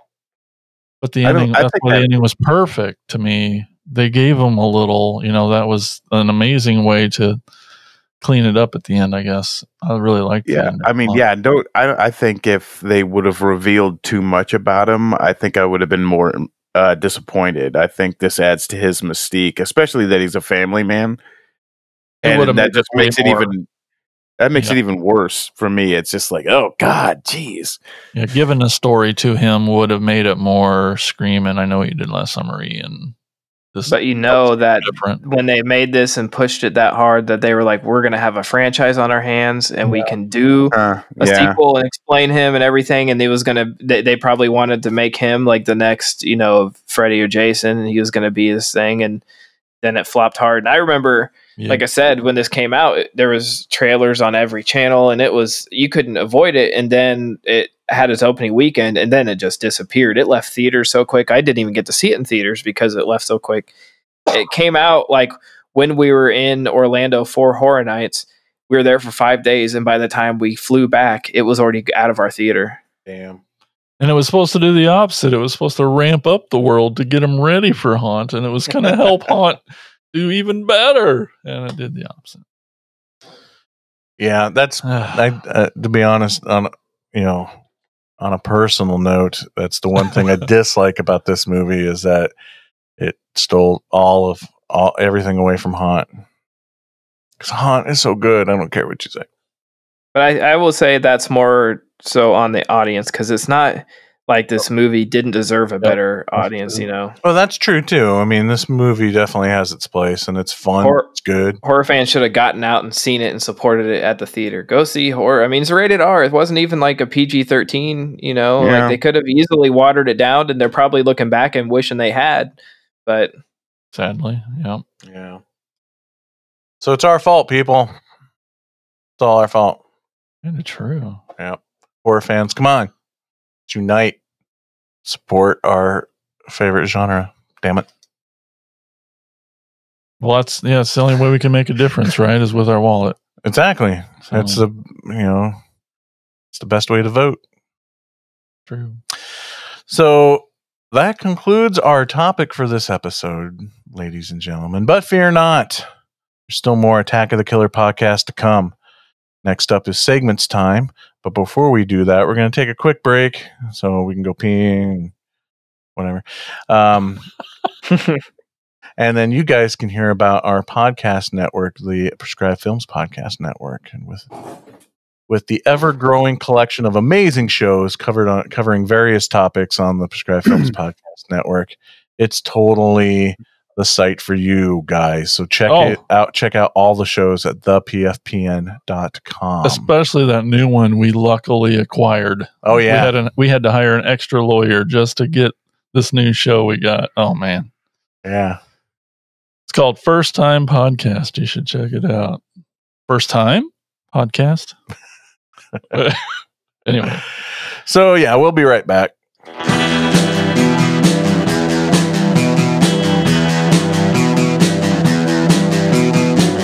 You're listening to the Prescribed Films Podcast Network, home to hundreds of hours of free podcast entertainment.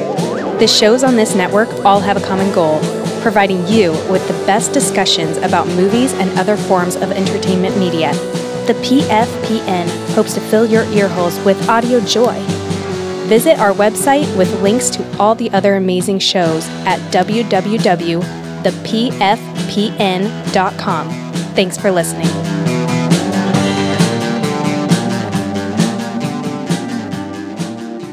It's segments time here on Attack of the Killer podcast. Starting us off is Jason with shout outs. It's time for shout outs. Shout outs. Shout outs. Shout outs. Shout outs. Yo yo, so we asked what's your favorite amusement park themed horror movie or carnival apparently. I guess they're the same thing.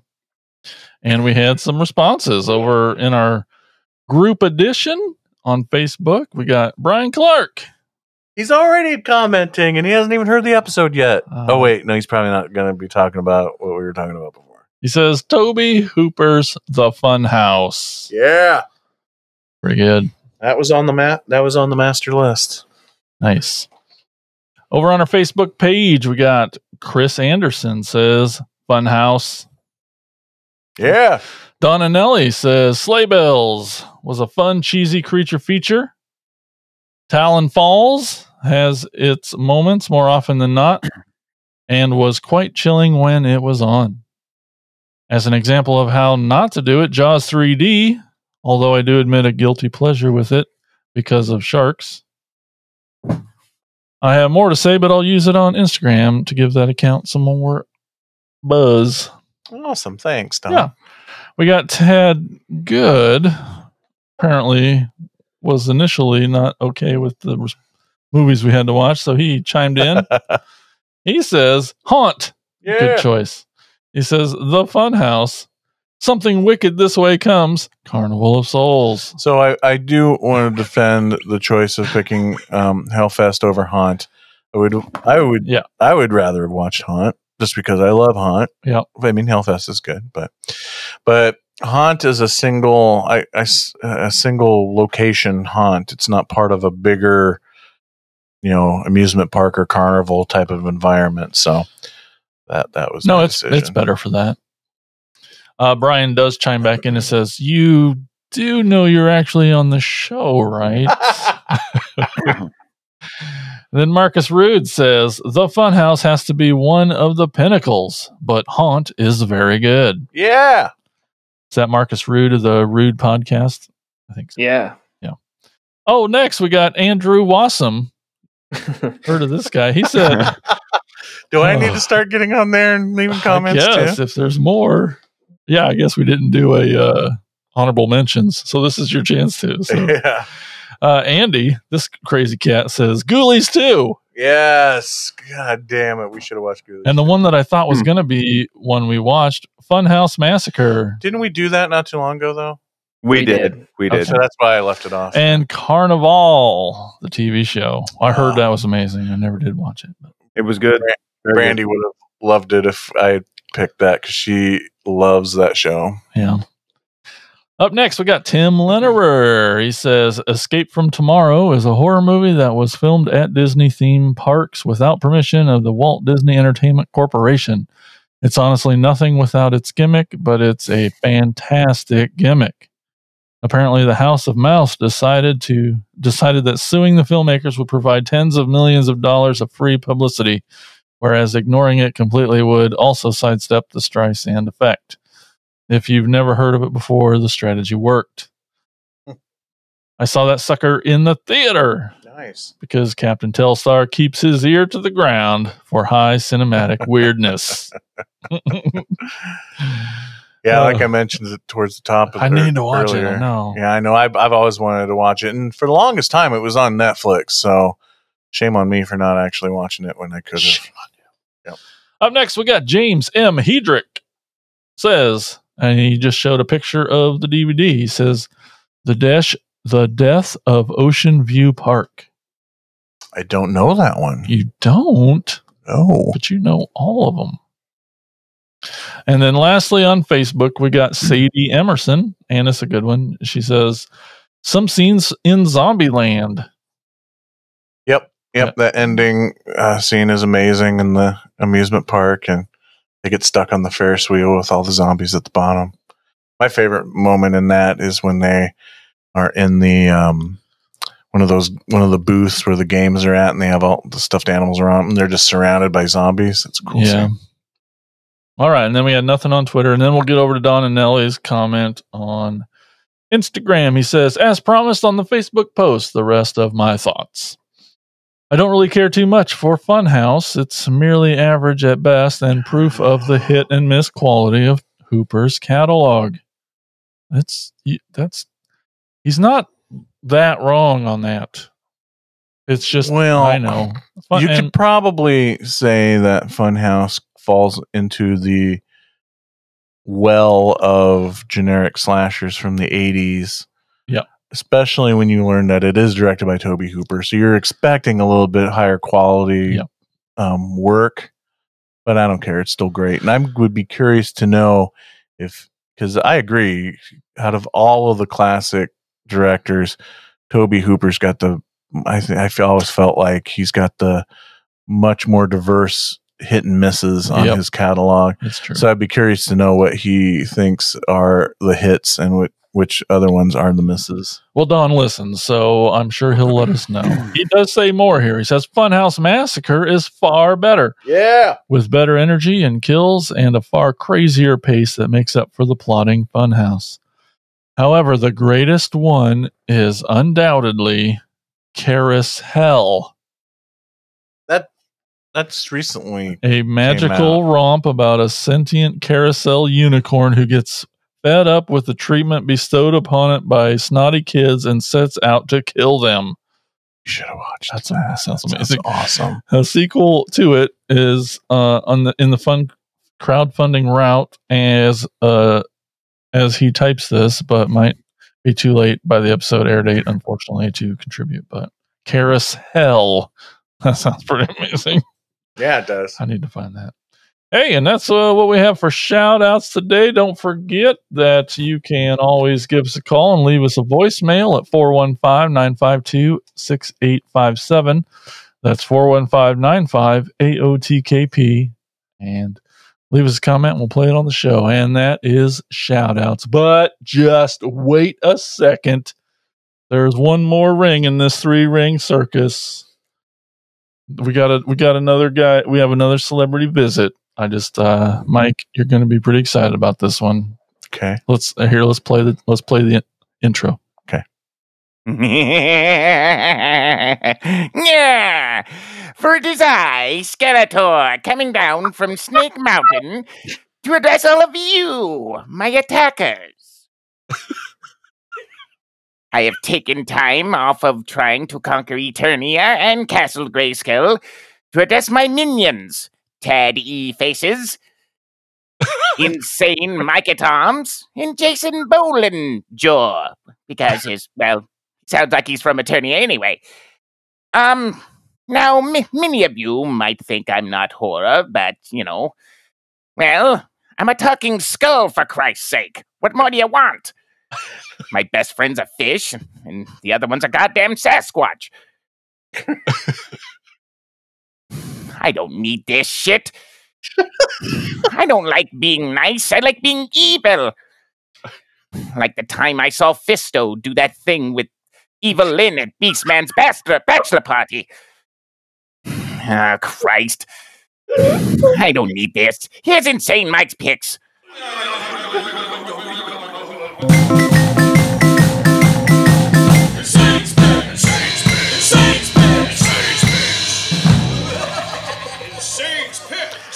Thank you, Skeletor. I think I told you it's going to be a good one that was awesome. That was epic.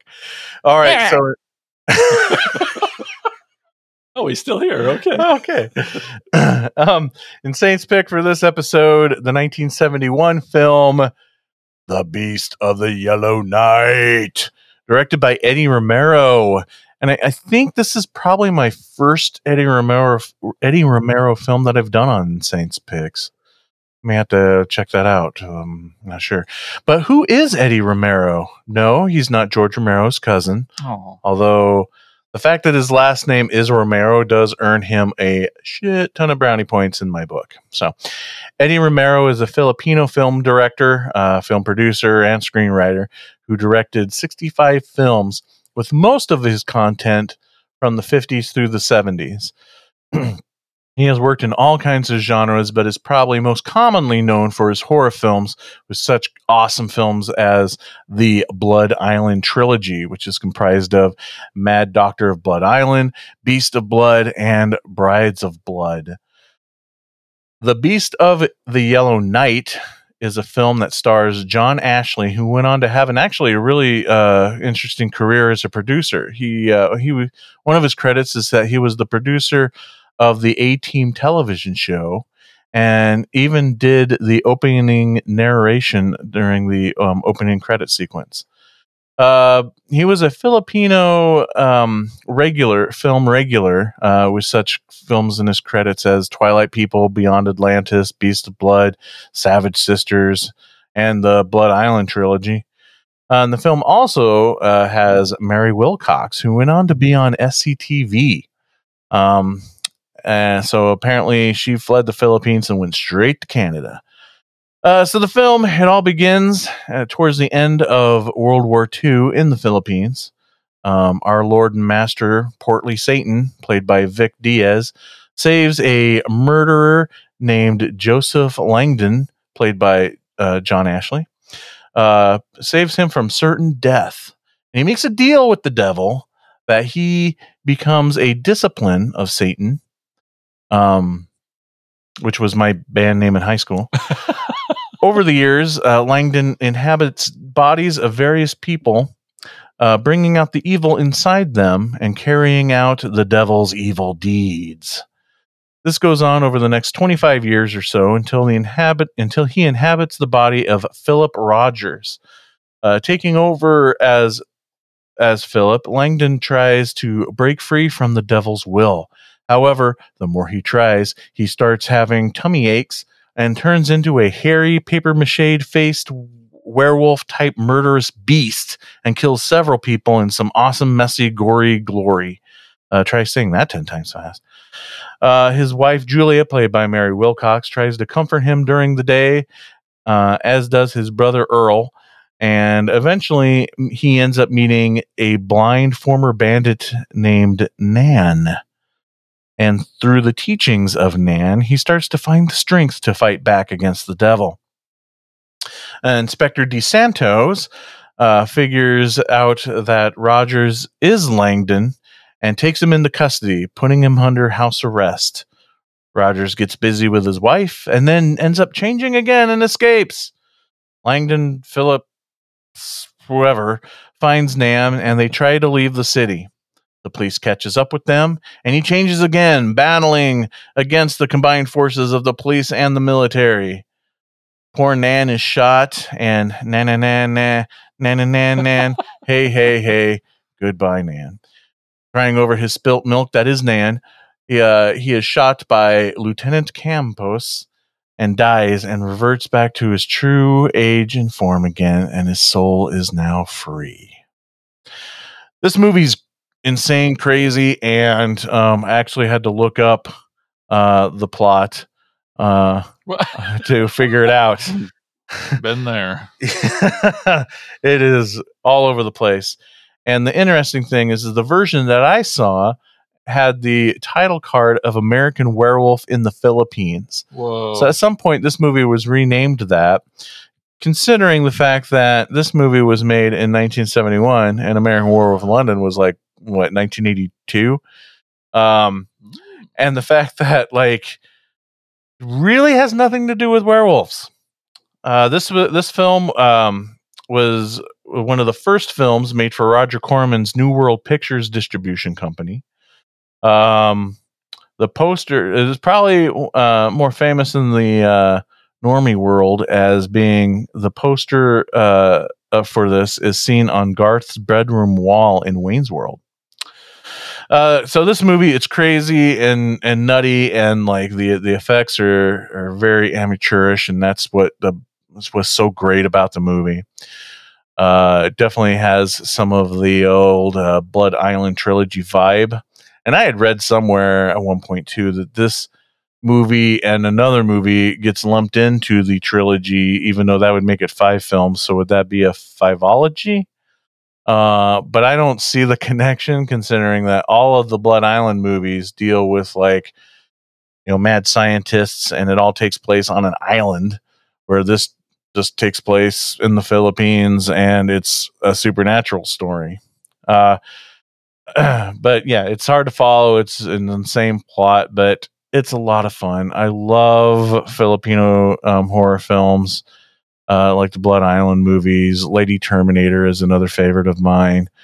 Um, so awesome. yeah, so uh, I would highly recommend checking it out if you like cheapness, cheesiness, and um, zany, crazy storyline and plots coming from the minds of the Filipinos. I would definitely check out 1971's The Beast of the Yellow Night, aka American Werewolf in the Philippines. Nice. Yeah, you should watch it, Jason. Okay. You're not going to watch it. No way. Unless there's a RiffTrax. Then I would. So that's it for this episode of Attack of the Killer podcast. I want to thank everybody out there for listening and supporting the show. If you want to support the show even more, become an attacker Where? by going to jointheattackers.com. That's how you do it. Good answer. Thanks. So, everybody have a good night. Thanks again for listening, and we will talk to you on the next episode of Attack of the Killer podcast. Bye. Oh no, could this be the end of? Attack of the Killer Podcast.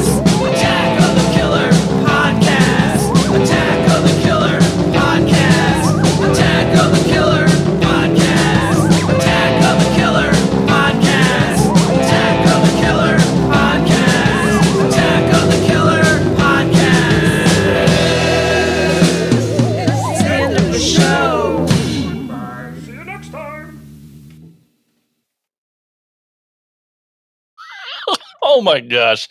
That was a good episode. Am I right, guys? Hmm. I know. I know what you're thinking. pretty good. You want to help support the show. You're like, how can I become an official attacker? How can I be part of this special community? Well, it's easy. You just go to jointheattackers.com, sign up, and boom, with your boomstick, you are part of the greatest horror community in the world. Jointheattackers.com and become an attacker today.